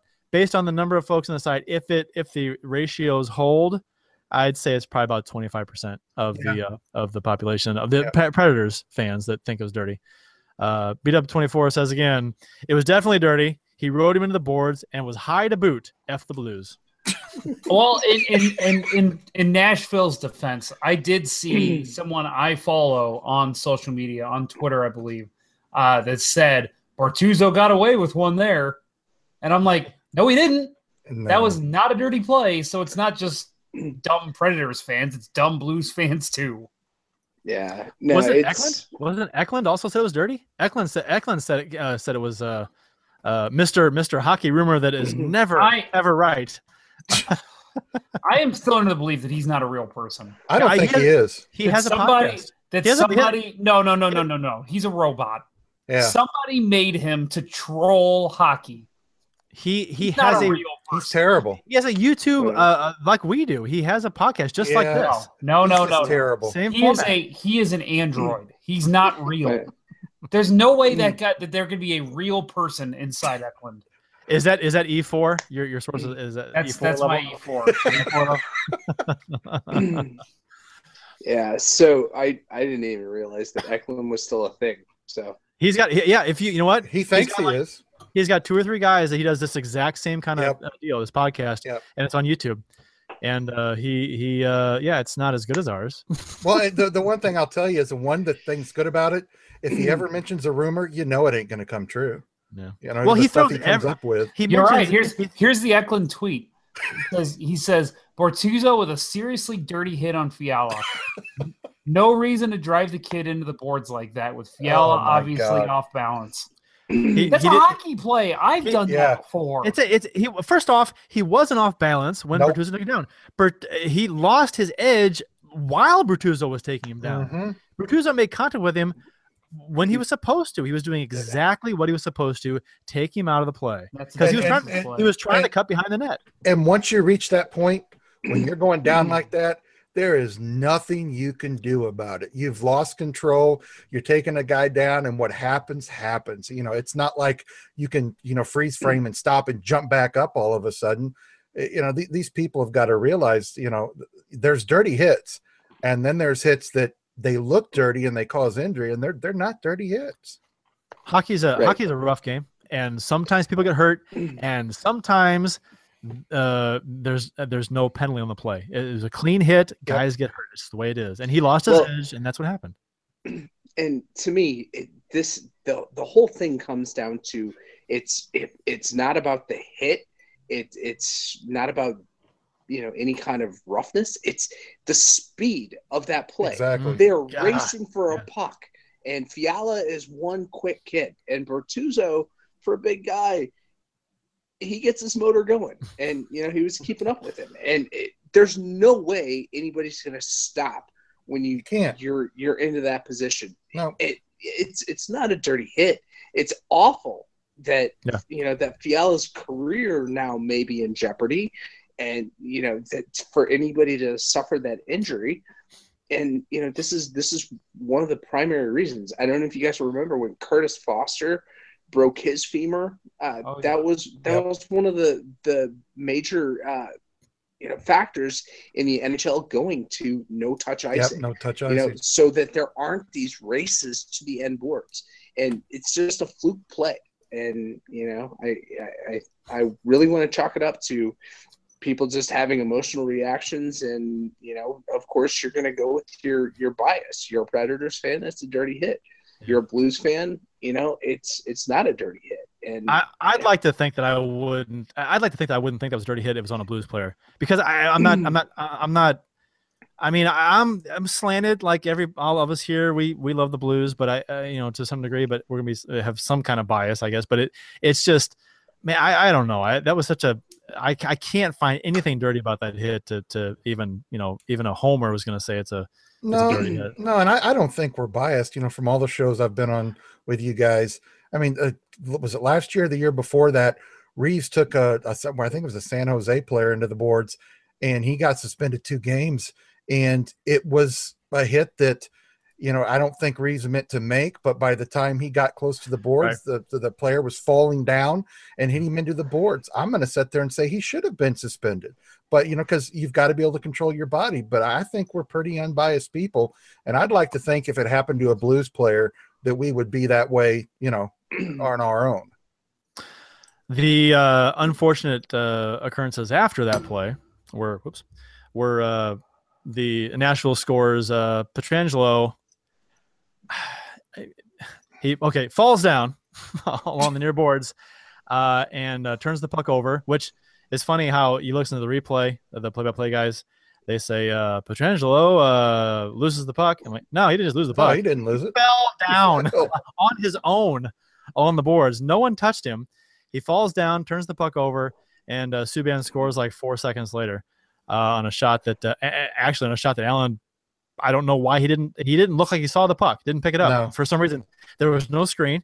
Um, I'm not sure why he didn't uh, even make an attempt on that puck. He kind of just froze. Um, I guess he just didn't pick it up, and it, uh, that's unfortunate because it looked it's a bad goal. It's a goal he should have had. Um, but uh, not long after that, uh, Parayko makes a nice uh, has an eh, okay. So the first two goals that the Predators score, uh, one on a power play that shouldn't have been a power play, uh, shouldn't have happened, and the second one on a just a, a fall down fluke play by Pietrangelo on the boards, and then Allen just misses the puck for some reason. Uh, two two odd goals, if you will, and then uh, Parayko's goal. Um, the Predators let him walk in uncontested, basically and uh, uh, he looked good on that play. A lot of patience, kind of outweighted uh, uh, Rinne a little bit, and uh, put it between his legs uh, to get within one. And then, of course, the uh, slashing penalty. Let's talk about the slashing penalty on Brodziak. Um, when he slashed Subban's stick, that led to the power play by uh, Forsberg, uh, Yes. power play goal by Forsberg. mhm. Um, yeah, I, I, I can't stand the automatic stick break being a penalty. Hate it. Hate it so much. Well it but but that's the thing it's not even an automatic stick break because fucking james neal did the same shit to steen off a face Yep, that's right. He did. and Yep, there was no penalty call none at all. We had one power play that game. Um, so that that kind of they had three. But I I I, I mean Brodziak is making a hockey play. He's not he's he he didn't do a two-handed whack. If you Mm-mm. if you do it if you do it if your hands are up high uh near the knob and you whack a guy and his stick breaks, okay, I get it. That's that's a slash. But he didn't. He kind of he comes he, he he comes down he comes down and he stick checks the guy and his stick happens to break and it's a penalty. And Subban, of course, throws his hands up like a 90 year old woman who's being robbed, um, having a purse stolen. He's he's like he's if you watch the replay, his Yeah. hands are up. His hands like, oh Oh! my god, oh my god, and um and of course it gets called. It just sucks. And then they scored on that on that uh, on a on a just a, a fluky goal on the power play shot uh, Yeah. shot, shot by Subban that uh, uh, Allen makes a save on. Hits Forsberg's skate out front and then goes back in, kind of a fluky thing. So three of three of Nashville's first three goals were uh, just not were unusual. Uh, the one Yeah. should one just so bad- was the bad- last goal. Yeah, unusual here's here's an idea for the blues for game two don't let Subban get so much space at the point to wind up and let those shots go Yeah, that that pissed me off because we lost four four uh, faceoffs in a row. Was it their first goal? They kept talking about it on TV, losing faceoff, and they lost four faceoffs, and and and they're just they're just teeing off on the point. Was it Josi and uh, or Ellis? Josi. Josi and and Yeah. uh, uh, uh, Subban just teeing off, and Yeah. one goes in. I'm like, And- son of a bitch! if- you if- can't if- win a damn face off in your own zone. No, and if I'm not mistaken, Nashville won what 63 percent of them. Yeah. You- you- on the night. Yeah, yeah you you can't keep going that way and you know these bounces or the lack of bounces for the other team that went for the blues in the first round against the wild are now not going for the blues and the other team's getting the breaks that they need and the blues aren't and that was to me you know the the the, the key to the game last night Yeah, last night reminded me a lot of the uh, the the first year the Blues came back to the playoffs, um, uh, which was against the the the second round against the Kings and got swept.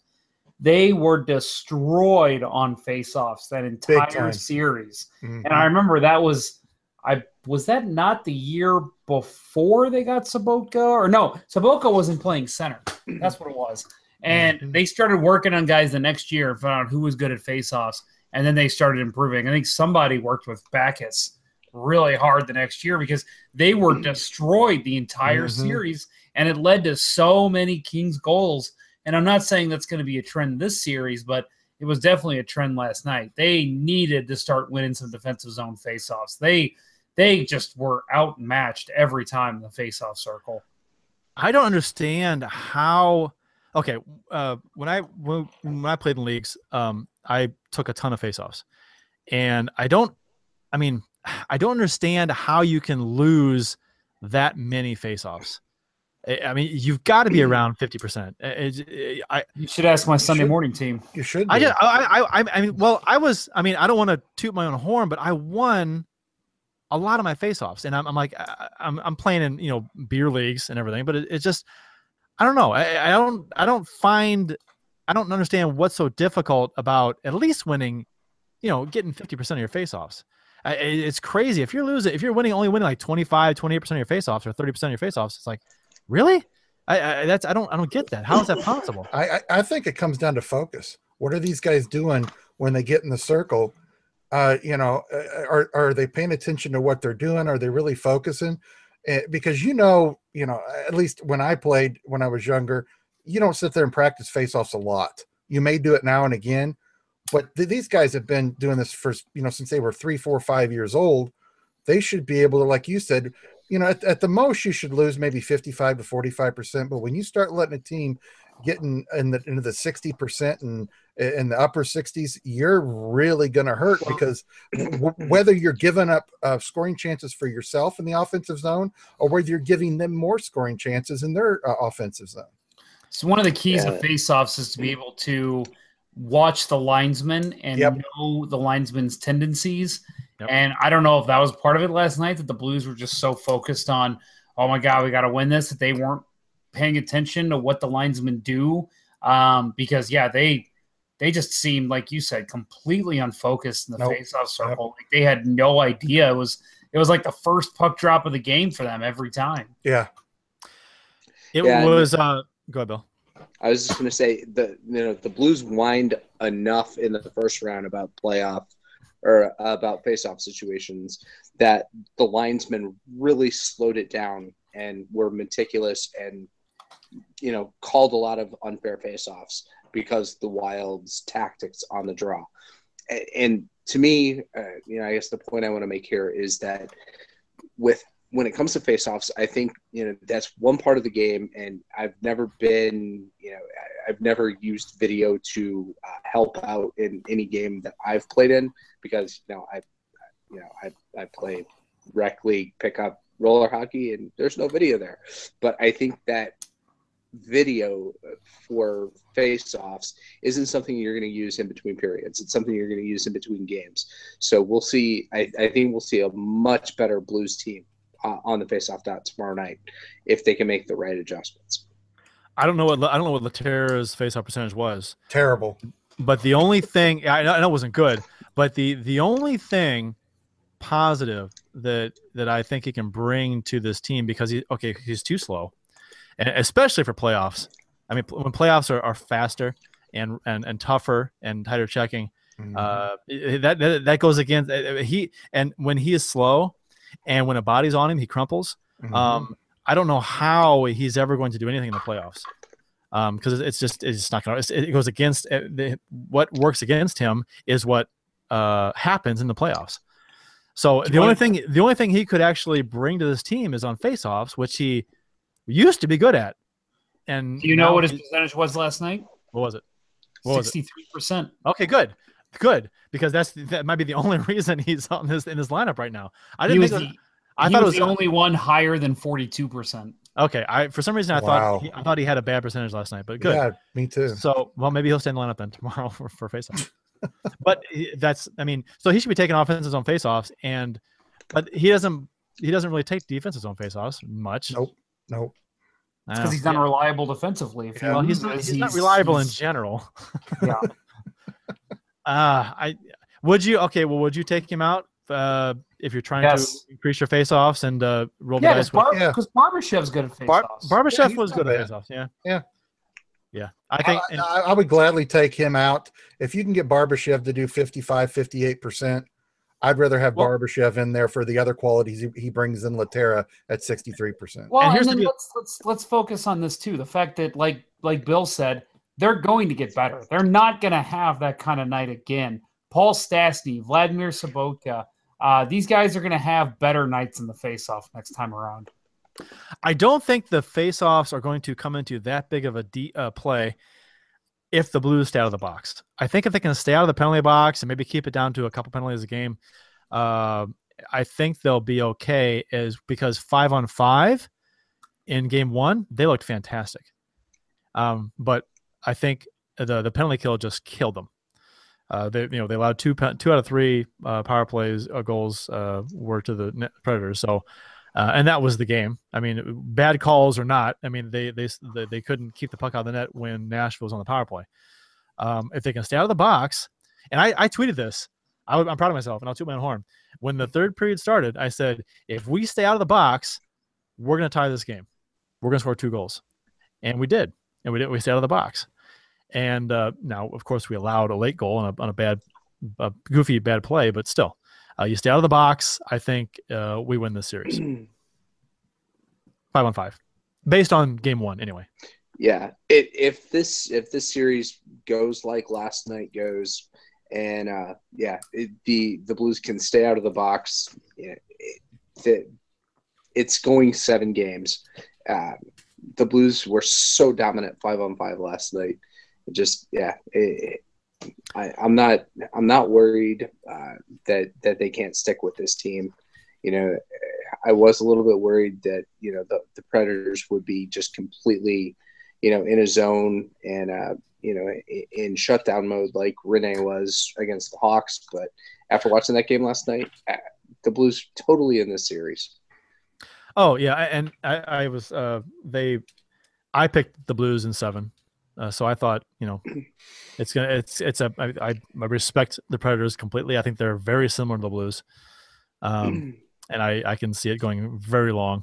Uh, you know, and, and I, I was like, you know, screw it. Uh, it's going seven. I'll take the Blues because we'll be at home. Not that that's been a big advantage at all, uh, having home ice, but still, I'd, if you're gonna ask me, and I said this to uh uh uh Tyler from uh Beyond Checkerdome uh, last year that you know he was saying that oh home ice doesn't matter. And I said yeah I understand the numbers, but if you're asking me if I want a game seven at home or on the road, I'm going to choose home every time. I'm not going to Yep. say well we play better on the road. I'll I'll take my chances in their building in game seven. No, I'm not. I'm I'm taking the home game every damn time. I don't know. That's every time. Every time. If we if we're 0 and 6 at home in the playoffs and there's a game seven, I'm choosing home still. Well, I, I, fully agree with you. And, you know, I listened to the uh, press conference after the game last night. Uh, Coach Mike said it really doesn't matter that home ice advantage doesn't really do anything for you in the playoffs. And I would have to disagree with him. I mean, I'm not a head coach or anything, but I'm, I'm with Curt. If you've got a game seven or even a game six and, and, and you're, you, you can clinch the series with one of those games, I'd much rather have it at home than in another arena. Yeah, me too. And the numbers play out. The the, the home team has a losing record uh, in the playoffs so far. Do they not? Yeah, I think so. I, so, I think so. but I mean, even with those numbers aside, I with those numbers, I, I, knowing those numbers, I'm I'm still I'm still I'd still rather have a game seven at home. I don't just I don't know. Um, but the so after the Subban goal, there was a tweet. Did you guys see the tweet that went out um, by a Ryan Dix, Yes. Whose uh, last name describes Explains the everything. kind of the kind of guy he is? Explains everything. um, yeah. So for those who don't He know, comes from a long line of dicks. Yes, he does. yeah, yeah, go suck a bag of dicks. Uh, is it- Wow, Wow. out with it, huh, Curt? is it- Wow. well, I'm. is it when when someone says that? Do they mean like is there a, is there a bag of dicks like French bread just sticking out the top? Is that the way it works? Yeah. And do you have to and do you have to wait till everyone finishes? Is that how it works? Or you gotta like, you just- You're terrible. or can or can you just like do a little bit at a time? I'm gonna replay this for your kids in like ten years. Thank you. Thank you, Jeff. Uh, My kids in ten years can probably tell me a thing or two. Oh, Um, so holy uh, shit. what, what- was it the French bread or the finishing one? Well, here's here's the problem with me, Curt. I'm a very uh, visual person, and I don't like that image in my head. it's a guy carrying the bag of dicks down the street, like French bread's like a. Okay. Anyway, Can So- that guy be Manny Lakes? uh, I'm talking about. Oh my! That's the mental image I got in my head. I'm talking about a. Oh. Anyway, Sweet Uh, mark of meat. Oh my goodness. the Blues. That's going to be a soundbite for the for the opening for next season. I think. There you go. That's a great one. Oh, Um, bag of dicks. iTunes will love go that. suck a bag of dicks. Yeah. Oh sure, sure. Uh, you, you you mark it as explicit. They don't care. Um, it was uh, it was good to see the Blues official Twitter official Twitter account denounce a uh, Blues fan who tweeted a racist comment about Subban. Um, the Blues Twitter account tweeted out Subban shoots and scores to make it two nothing Nashville with 17:38 left in the second period. Hashtag STL Blues. Ryan Dix, who happened, who unfortunately happens to be a Blues fan, uh, and his Twitter handle is Lord Dixick. Um, says the effing black guy though, uh, the effing black guy ugh, Yep. and I'm like, oh, dude, Yeah, So- and, and man, I, I kudos- like you said, kudos to the Blues here. yeah, yeah, Indeed. Indeed. because because they could have like ignored it and not said anything, and it probably wouldn't have been a thing. No, I mean, a couple folks might have called him out and said, you know, dude, what what the hell? But uh, because the official Twitter account kind of called him out, um, then he got jumped on because it was it's brought to light then. So Uh, what, what they said for- was, we don't tolerate racism or discrimination. Hockey is for everyone, and we expect fans to treat everyone, including opponents, with respect. Mhm. And of course, the douchebag tried to backtrack his comments and said, "LMFAO. Apparently, you don't tolerate sarcasm jokes either." And the Oh. Blues said, "If that was a joke, it wasn't very funny. I'm confused. I thought he was a dick. You said a douchebag. Which is it? It's both. Okay. He's every name you can come up with." And his uh, the guy has since deleted his Twitter account. Great. and the uh, the Twitterverse pretty much jumped all over his uh, his ass because the Blues official Twitter account called him out, and uh, Twitter users actually they found out where he worked Oh and my everything, goodness. and uh, which I don't condone. That's you know, no, I don't uh, either. But it just goes to show that you can't be a you, you can't be a racist asshole online You can't be a and- dick. and not expect to bl- you know blow back from the moral majority. So that's uh, good Yeah, riddance to. And you know what's even worse about it is all the stuff that happened in Ferguson, and now some idiot from St. Louis has got to do this. I've seen several tweets from people I know around the country saying, "Oh, it makes sense. This happened in St. Louis," and I'm like, "No, this is not the way St. Louis is. People in St. Louis, for the majority, are not like this. This guy could be from Oklahoma. I mean, we know where he is. I mean, Well, everybody's saying he's from St. Louis. He's probably from St. Charles County. North North County. It's North County okay. I'm from St. Charles County. It's No. okay. Are are you are you Tyler? What's his name? Yeah, Dix? Tyler Dix. I am not Tyler. Ryan- Ryan Dix. Dix. Ryan Dix. Ryan Dix. Dix. Uh, no, I mean, like- it's like a- Are you bag of dicks? Oh, I'm it's like a suck a bag of Ryan Dix. that's the Ryan flavor. Um, yeah, you know, and I, Mm, Curt, I, I know you know who probably was the one that tweeted that. Uh, Ninety percent chance I know who it was, and uh, he's he is a guy like that. He's gonna call you out on stuff like that. So so good for you if you're listening. You know who you are. Uh, that was awesome because yeah, I mean you uh, Bruins games. You know, we remember the whole thing a couple years with ago. Joel Ward, Subban. yeah. No, no, it was Joel No, Ward. yeah, you're yeah. right. Award. Yep. Yeah. And then uh, you know, and then and you know, I've seen before just on like random flyers responses to their tweets with, you know, oh PK Subban scores to to uh, give the Canadiens the one nothing lead over the Flyers. You scroll through that, you see same kind of stuff. Stupid people. It's always ignored, and I think it should be, but at the same time, every now and then for a- an official Twitter account like this to do something like that, it reminds those people, hey, we're Yeah. reading this stuff. People can see it. Don't be an asshole. Mhm. Right, and you, you, you, I mean, you see it all the time with people who are who frequent message boards or Twitter, Sure. and you see the, the the folks who get brave behind keyboards, um, and they, you never see their face, and they they can they're they're in No. their mom's they're in their mom's basement maybe on a computer in the dark, so they they can they don't they're brave. It's all anonymous. Sure, I love how this guy tried backtracking too. It makes Yeah. him look, look like Hey. even a bigger douche. you know, know. what? You cannot backtrack from that. I don't care how you try to spin it. There's no backtracking on that. So the third period starts, and uh, uh, Stas to Schwartz, a fantastic pass. Uh, Schwartz makes a nice move uh, to uh, slide it through the uh, five hole of uh, Rinne, and uh, so it's three two Nashville, and then Sobotka like two minutes and thirty four seconds later, uh, off the post and in on a on a rush down the right wing. So, boom! All of a sudden, uh, my pro- uh, my tweet has been uh, prophetic. it's come through. But uh, so yeah, they uh, you gotta take off, Jeff. Yeah, I gotta get out of here. See you later, All Jeff. I gotta Just pick got- someone up at the airport. So got- uh, I'm going to say it now. Let's go Blues the rest of the series, and hopefully we'll talk to everybody next week. Yep. Have a good night. All right. Yep. See Jeff guys. has to see a man about a horse. Take it easy, Jeff. There you go. That's right. I, I gotta go pick up Ryan Dix at the airport. There you go. Uh, a whole bag of them. Yep. Take a bag. Take a, take a bag with you. Take a bag Yep, with I you. gotta pick him up in baggage claim. Paper or plastic. All right, guys. See ya. But- See ya. See ya. Well, you know, Kurt, getting back to Sobotka, I, I have a I had to apologize on my show because when he came back, you guys know I'm not a big Sobotka supporter. Uh, I you know I've always thought he's a fourth line guy, third line at best that you know can come up and maybe help you on your power play. But I am glad to say he has pleasantly surprised me, uh, not only with faceoffs, which I knew he was strong on, but his goals and, and his, some of his attempts to get to get some assists have just been awesome. And I got to give the guy credit; he's played very well.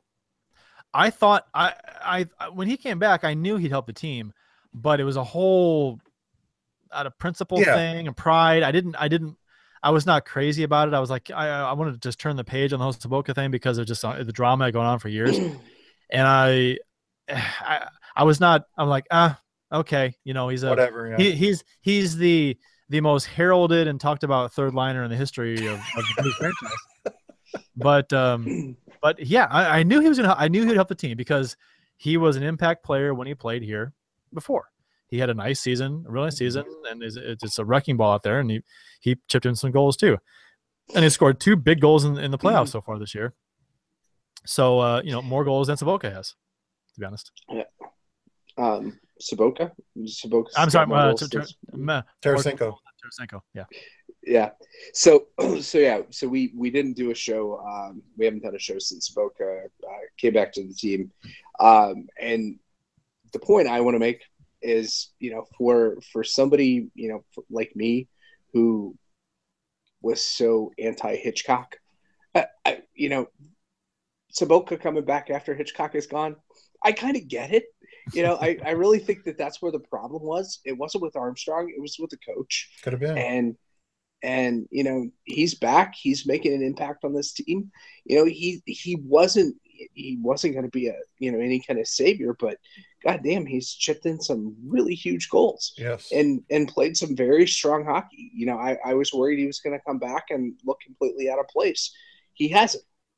And so you know welcome back. I you know if if it was over hitch you know all's forgiven on my end but you know I, I think uh, too many people here were, uh, you know, just tired of the Willie or Woney and were over Yeah. him. Uh, Well, yeah, I, I was I was mad they left in the first place. I, I held a grudge uh, because he he didn't honor his contract and he left. I uh, that bugged me. Uh, so I, it, I was it wasn't it, it wasn't that he honored his contract; it's that he paused the contract. yeah. he Right. had the power. He did Baloney. he Baloney. Don't- you're you're making excuses for him. No, He, no. he had he had a year left. He had a year left on his contract, and he just- okay. He paused the contract and left. I was like, what the hell? Just play your contract out and then leave. yeah, no. It, it.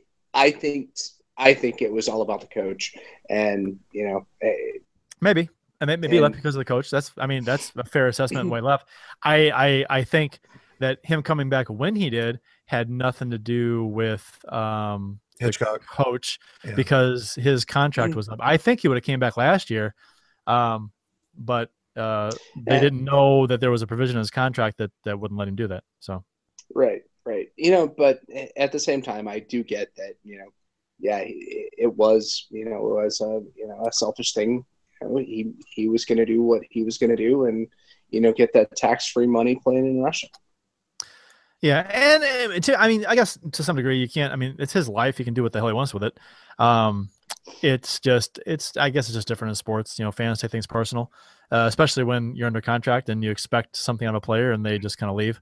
So, um, I, you know, I, I, I held a grudge and I still do. I, I, I don't think he should have left, but, um, I guess if he had stayed, we wouldn't have him now. Maybe he'd he would have demanded more money and gone elsewhere, Sure. so he would not be here.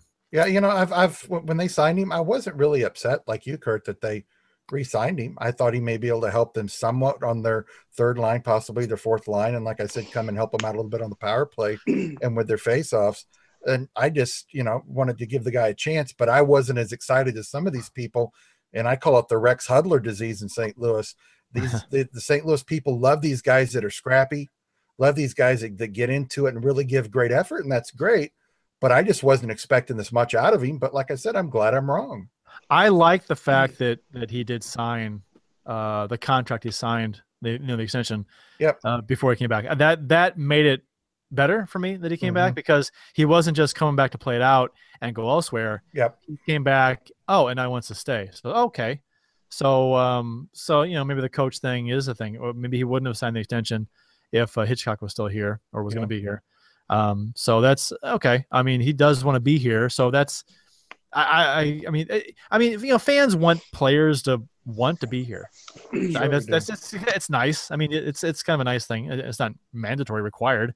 I mean, as a Blues fan, you know, who gives a shit? Just win a cup for me, please. That's right. Please, I don't care if you like it here. You you get along with the coach. I don't care. I don't care.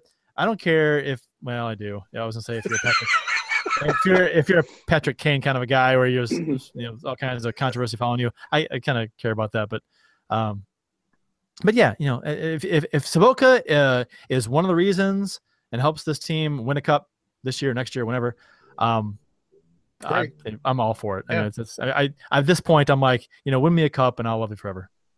Mm-hmm. Yeah. Um, and you know the the other thing that you know it, we didn't talk about you know, because we didn't do a show in the first round was you know he his uh, his return to the team did did help a lot with the uh, absence of Stastny through the first Oh, four yeah. games. Yep. So yeah, I, I, that's that's part of it too. I mean, that, that, that was a that was a nice like say, oh, okay, you know, who's gonna not play because he's oh, okay, well, Stastny's out, so we need him. I mean, he helps, which is a, a great point. Um, so after Sobotka's goal, uh, there was the uh, the whole fiasco there with five minutes to go. Uh, Bouwmeester fails to clear the puck on the boards, and uh, yeah, just I mean, he's got the puck on his stick. It's got to get out. He had it. He had it. There's five minutes to go in a tie game in the playoffs, and it and it, he hits a leg or whatever it was, a stick. I'm like, dude, get it out with some authority. Get it out. Um, whatever. Play behind you. I don't. I don't care. Uh, don't. Uh, and it- it- Austin Watson uh, threw it towards Fiddler, and the puck hits off Fiddler's left skate, and I don't think Fiddler quite knew where it was. It hits his skate, and it goes right out to where his, it was on a, near his stick, and he just reaches out and kind of just pokes it, Just uh, pokes it. towards Allen, and Allen uh, was sprawling, going for the poke check, and he missed, and it just it, the puck goes through his legs and in the net. I'm like, oh my god! It just a, a cluster f of of crap that kind of happened there in about four mm. seconds. Um, yeah. So that that, that was a crap. Uh, the Blues had all the momentum. They I, when they tied that game after Sobotka's Sobotka's goal, the, the the roof went off the mm. building. they were all over Nashville. They almost won. They almost scored the go ahead goal a couple times after that, and they were. I, I'm thinking, we're winning this game. There is no doubt in my mind we're winning this game. Just don't make a stupid mm. mistake. Yep. And we did. We made two of them on the same play. So um, if you don't make a mistake, a stupid mistake, we're winning this game.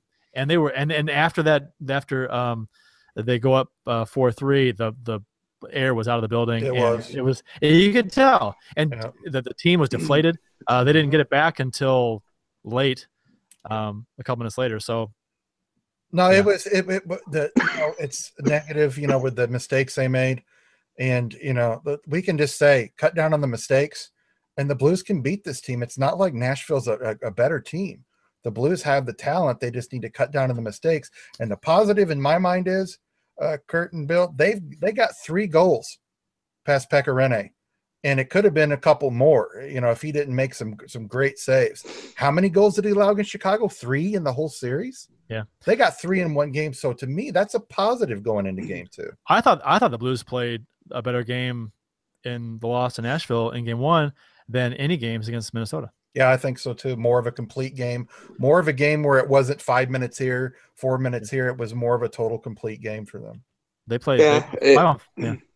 Yeah, except for the except for the uh, the penalties and you know Right. uh, Yeah. the power plays that Nashville had. You know The? Blues the Blues did carry the play in the game, and yeah, i- i- it's. I, am I- I'm. I have issues I with. was the, going to say I'm not disheartened by it. Okay. I, I I have issues with the penalties because I don't. The two of them weren't penalties. I, I don't think Perron's was a penalty. Um, I don't think Brodziak was a penalty, and they scored on both of them. Yeah, I mean, I'll I'll agree with you on the Yeah. Thing, but like I, you know, the the Perron thing, you know, whatever. It it's it's a call. It happened. Brodziak, no, that that shouldn't have been called. But You know, Perron, yeah, I- Perron's, Perron's call, the call on Perron too was like that's a, that's a reputation call Sure, it is. Because he's well, he's known for a guy that bumps the goalie, and all He's of a a sudden shit Perron's- disturber call. Ron's skate knocks uh, Rinne's skate, and all of a sudden it's a penalty. I, I, didn't, I didn't buy that one. right, and Know, I, we talked about this already on the show earlier tonight, but again, I I think it's the the referees setting a tone that Yep. you know you're not going to we're not going to allow contact with the goalie to try to yeah, especially you know with Rinne being so heralded coming out of that first round only giving up the three goals to the Hawks we're not going to let you try to get in his kitchen by bumping him so Yeah. we're going to make this call early there's enough game after this if they score that you can come back Yep. you know Who- I, I who totally think it? that's what the call was Yep. Was it Ellis that uh, elbowed Tarasenko? Who? no elbowed it was it was Austin No. Watson Yeah. Watson. okay. All right, so that didn't get called, so and then right after that was the Brodziak play. I think.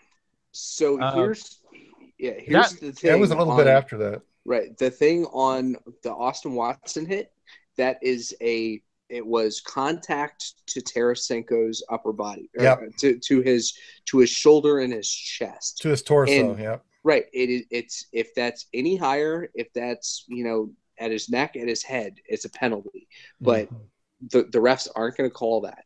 And what what It- I'm afraid of with that is that the Predators had intel that Tarasenko has an Upper injury. injury.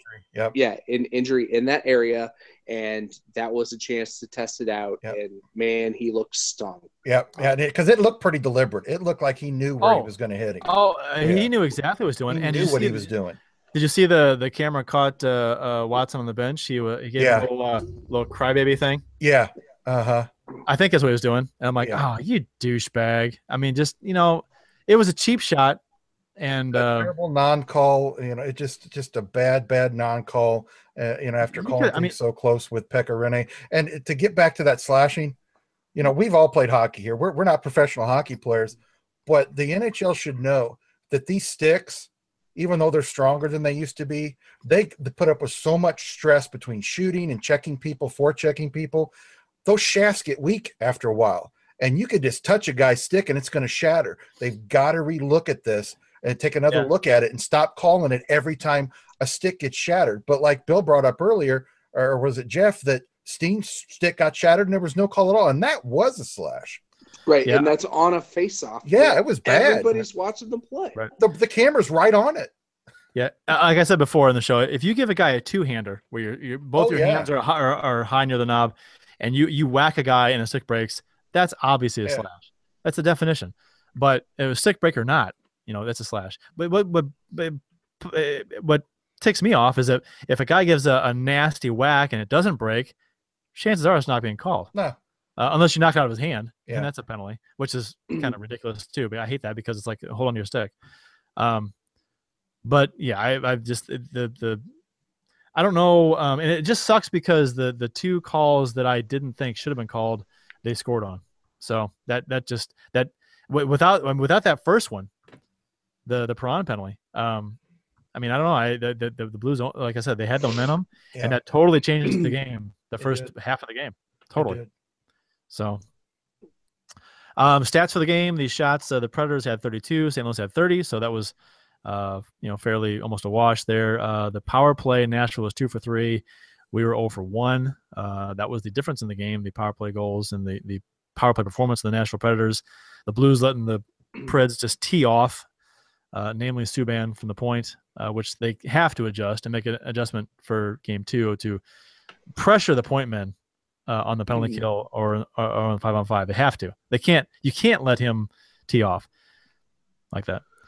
And face-offs, uh, Nashville is sixty-two percent to St. Louis thirty-eight. So that's uh, that's something that ha- also have to be improved on. And there was a Predator fan on Hockey's Future who uh, let's see who gave his uh, uh, review of the series um, after game one said I think it was more uh, Kurt Angle on Hockey's Future said I think it was more St. Louis escaped getting embarrassed. I think Preds are clearly better, and it was just one of these things where Blues got on a streak, but it will be a blip. I would not have believed I am saying this before the playoffs, but I would not be surprised to see another sweep, if not hmm. five games at best.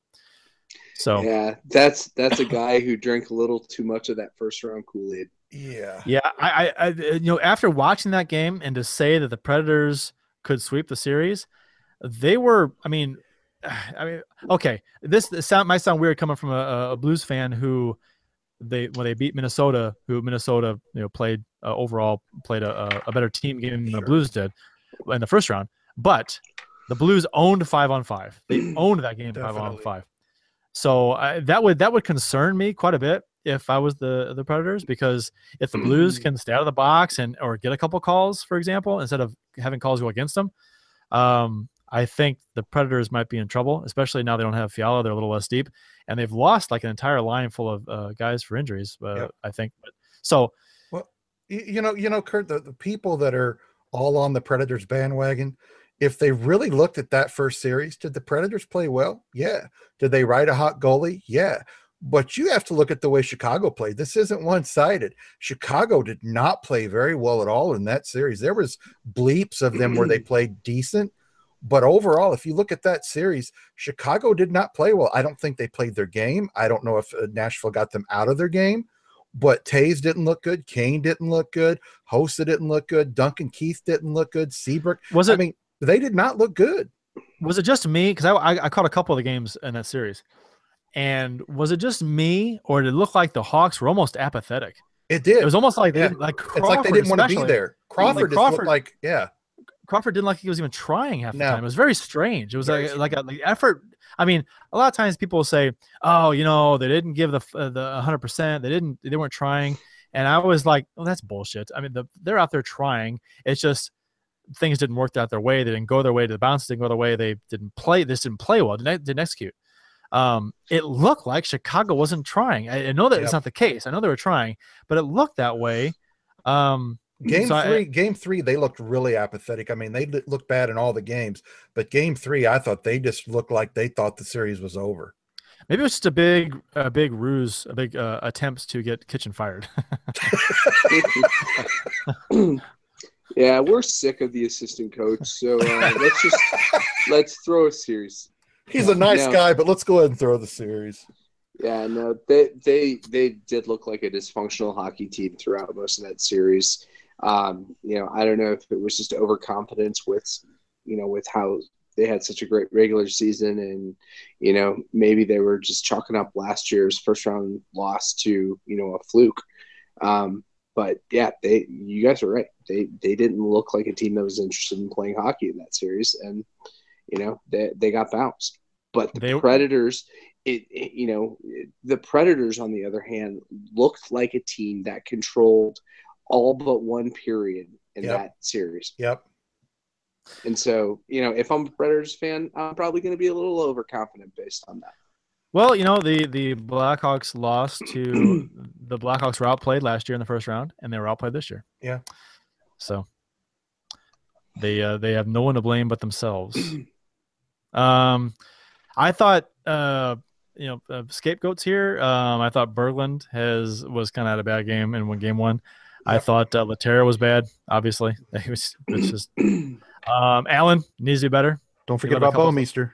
Bouwmeester, I didn't. The, the, there was really the one play that Bouwmeester I had a problem with. Other than that, I, I thought he was okay. Well, he he did kind of lose his wheels there in that one play, and pretty fortunate that the puck didn't get behind him. He was trying to get the puck out of the zone and lost his wheels, which he's done a couple times in the regular season. But yeah, uh, the know, uh, the the goal, um, you know, the, the goal where uh, Petro lost his wheels. yep, Bouwmeester also Yeah. had a fail on that that, yeah, that was that sequence as well. So and uh, yeah, so Allen uh, needs to be better. He had the two softies, and uh, you got to be better on the faceoffs. That's, I mean, Indeed. it's you know, it's good. I- It's, it's easier said than done, I guess. But um, well, it's yeah. it's simple. It's simple, but it's not simple. Just get, get in the get in the mid forties. Yeah, don't yeah. you know, you, you get somewhere where it's like mm. 55 to 45 percent. Even if you're losing the face-off battle, don't get the stupid penalties because you know, like Bill said, these refs are going to be watching, especially against a goalie. And just pay attention to what you're doing. Don't lose control. Play mm. your game, and I think the Blues will be Well- fine. I'd be, you know, I, I'm with you, Kurt. I've always thought this would be a seven-game series, six at the quickest. Uh, There's no way in heck, and I'm saying it right now, that, that the Predators are going to sweep the Blues in four games. It's not going to happen. not based on what we saw in game one. I No. mean, I mean, that's not gonna. I mean, I know Wild fans were probably saying that after game one too, in the, in the first round. It's like, oh, if we just keep playing like we're playing, we'll be fine. And I would have, I would have said the same thing if I was, Yep. if I was a Minnesota fan, the exact same thing because it's true. exactly. You'd think if you pepper a goal with 50 shots, you're gonna win most of the time, and that just didn't. I mean, you know, didn't work out that way for him. But uh, yeah, the, the the way the Blues played, I think they they can take a lot away from the game that they played well. Um, they and you can't do much about bad calls. Um, No, I mean, if something if you if something's not a penalty that they they call a penalty, you can't like correct that. That's not something you can say. Let's take less. Let's let's uh, not make as many plays that could be called a penalty that aren't penalties. You can't do that. So I hopefully you get the calls. Hopefully you don't get some bad calls against you. Obviously, well, Um, it, it wasn't just the bad penalties; it's how the Blues played on the penalty kill. That- and that was my next point. Yeah. Was that was that and when you are on the penalty kill, you know you you can't lose four faceoffs in a row in your own zone Mm-mm. and let them tee off on you. Uh, win a damn face off in the penalty kill in your own zone half the time. How about that? That's a good idea. And don't take another penalty while you're already shorthanded. Yeah. Exactly. Well, we did kill the five on three off, but we lost the uh, yeah the uh, Yeah. they scored after Yeah. that. yeah so I, yeah I, I think those are clearly the you know the keys stay out of the box win more face-offs and you know i i think you know if if it can be that simple and to lance's point it never is. Uh you know that's that's what needs to happen. I i think the blues will be fine. Uh get out of here with a split and uh, see what we can do sunday. Even even if we lose uh tomorrow um if we play like we did in game one i'm not going to feel like we're in a lot of trouble. I mean yeah down 2-0 sucks bad but um i don't know I- I, guess because after seeing the kings come back on us after being up 2-0 and the hawks come back on us after being up 2-0 Yeah. in back-to-back years i think oh well you know it doesn't matter um but so i well, see i i i eh, yeah, the Blues do need to win this one. Uh, pressure's on them now. They don't want to go down 2-0 back to Nashville because that place is going to be crazy. Um, I wonder if they still have that sign up in the uh, in the hallway. oh, about the Stanley Cup thing, or the- yeah, yeah. yeah, Bridgestone Arena, home of the Stanley Cup champion Nashville Predators, uh, I've I've Which- not been I've not been down there in years, so I don't know. which is an official sign. It's not like some kind of fan made thing. They made it. It's in the hallway. I think they just kind of worded it wrong, Yeah, where they qualify for the mm. playoffs, and that's what they meant to say. But it says Stanley Cup champion Nashville Predators. I'm like that is not true. As long as that sign is up, the hockey gods should not let them advance uh, in the playoffs. and you know I know we're talking about the Blues and Predators, but I will tell you this: whichever team gets past this round, and we're all hoping it's the Blues, um, I they're going to have their hands full with Edmonton, and I think Edmonton's going to beat Anaheim. Anaheim is a big physical team. Edmonton's just fast and all over the place. I whichever team gets past here, I think they're going to end up facing Edmonton, and Edmonton's really going to be hard for whoever gets past this round.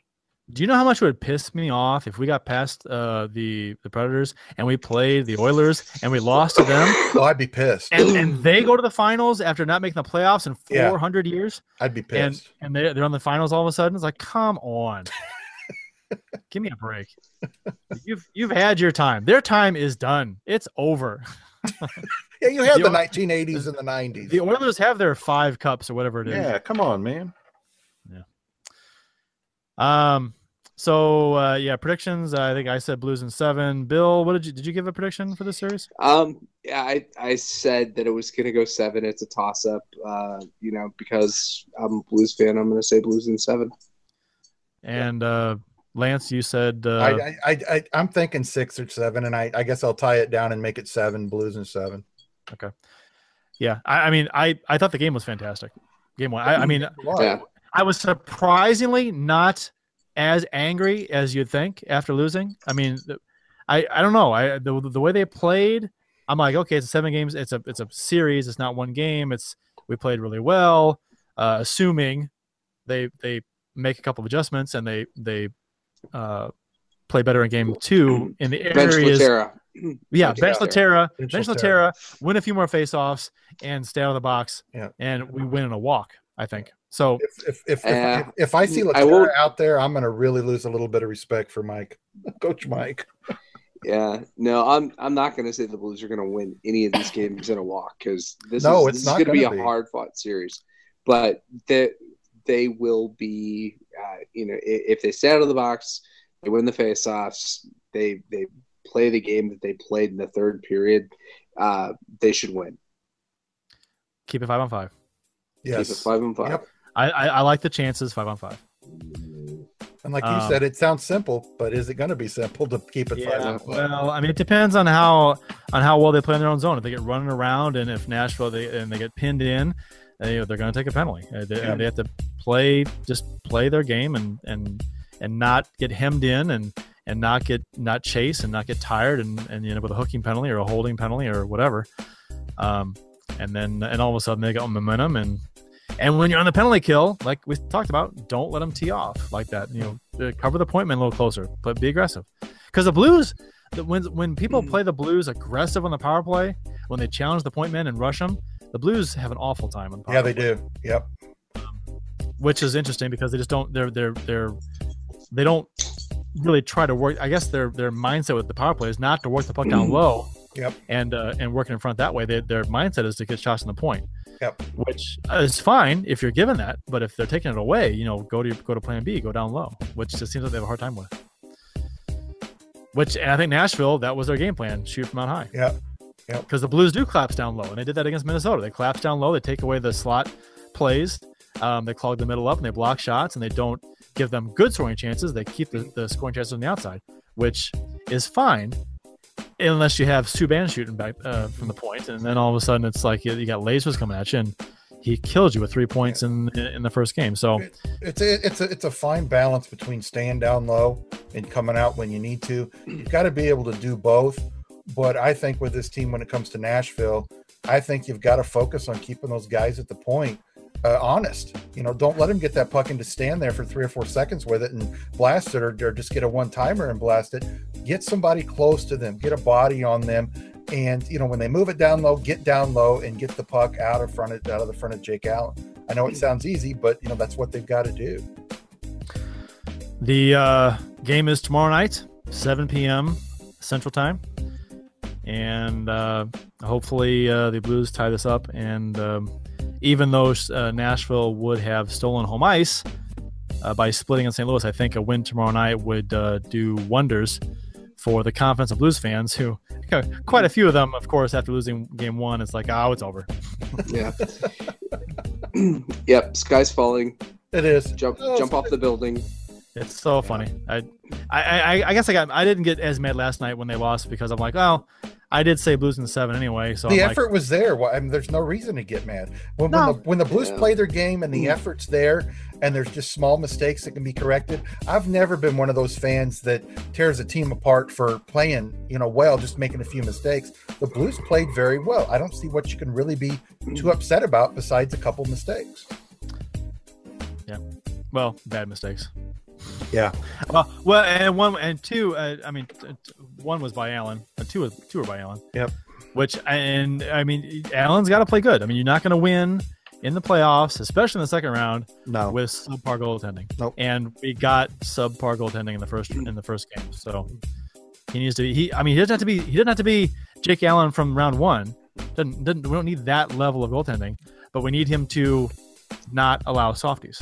And he doesn't That's- have to be Brian Elliott of last year. He just needs to be the guy Just- that doesn't make the stupid mistakes and, and make a mental error like his judgment on that puck. You know, Just- just stop. don't make those mistakes. Just stop what you're Yeah. supposed to. Yeah, and you know, I, I, I guess my thoughts on Jake is, you know, it, it he had. I, really think it was just one bad mental error. Um, came at a bad time, um, but I, at the same time, I, I think that you know it's a combination between he and Jabo. I'm not going to say that his goaltending in the game last night was subpar. Um, it just it was average, and you know after sitting in his round you know, on his head in the first round, uh, you know he's you know maybe he's due a game uh, coming back down to earth. But uh, I totally expect both goalies to uh, to be a little tighter tomorrow night. I I don't expect tomorrow night's game is going to be uh, another you know seven goal uh, outburst between these teams. I think it'll be a little closer, um, two one, three two at worst. Um, but uh, then again, who knows? And I, I have to agree with you there, Bill. I think it plays into the Blues better if it's a two to one, one to nothing, three to two game. When it starts getting over to be a four to three, five to four game, I don't think that plays into the Blues' strengths. That they need to keep it a two to one, three to two type of game. Yep. And so far, every game that they've taken the lead in in these playoffs, they've won. Mhm. So Hmm, interesting. Um, okay, that'll that'll do it for this show. Um, no tweets to speak of tonight. Everyone must be watching hockey or the Cardinal game. Is the Cardinal game still going on? What the happened in the Cardinal game? no, no, they uh, they swept the doubleheader. Six Sweet. Four. Yep. I did, I did see a t- I did see a tweet from um um um oh what's his name? Shit, I forgot his name. Um, Randy Karraker, who said, uh, "Has a team ever come back from a game and a half down uh, in April?" Uh, oh, Randy Karraker, you're so funny. that's too funny. Um, anyway, um, uh, hopefully the Blues bring home winner tomorrow night. Um, uh, Lance, you want to tell the listeners how they can uh, check out your show and find you? Yeah, you can check out my show at shoutengine.com or you can go directly to the website at droppodcast.com and you'll be able to find all of our episodes there. And I also uh, put it on Twitter for everybody to get the links to it. And uh, appreciate the guys having me on tonight. Very cool. Well, yes, thank you for coming on, Lance. We always appreciate it. Always good stuff. Um, that'll do it for this week's episode of Let's Go Blues Radio. Uh, don't forget to check out the Blue Note Sports Bar and Grill in Maryland Heights. Uh, it's pretty much a watch party for every Blues game nowadays. So um, for Bill Day and Jeff Ponder, and thanks again, Lance, for joining us from the Drop Podcast. I'm Curt Price. That will conclude this week's broadcast of Let's Go Blues Radio. Until next time, everyone, let's go Blues. Let's go Blues. Thank you for listening to Let's Go Blues Radio. Now take off, hosers. Well, there's 90 minutes of your life you'll never get back. Sorry. St. Louis Blues, St. Louis Blues. Have you heard the news about our St. Louis Blues? They've only just begun, they're on their way to number one. Now there's no more blues for our St. Louis Blues. The Blues are on the ice tonight again. They're rough and tough and got the stuff to win. They'll always get one more, no matter what the score. They are quite a hockey team, my friend.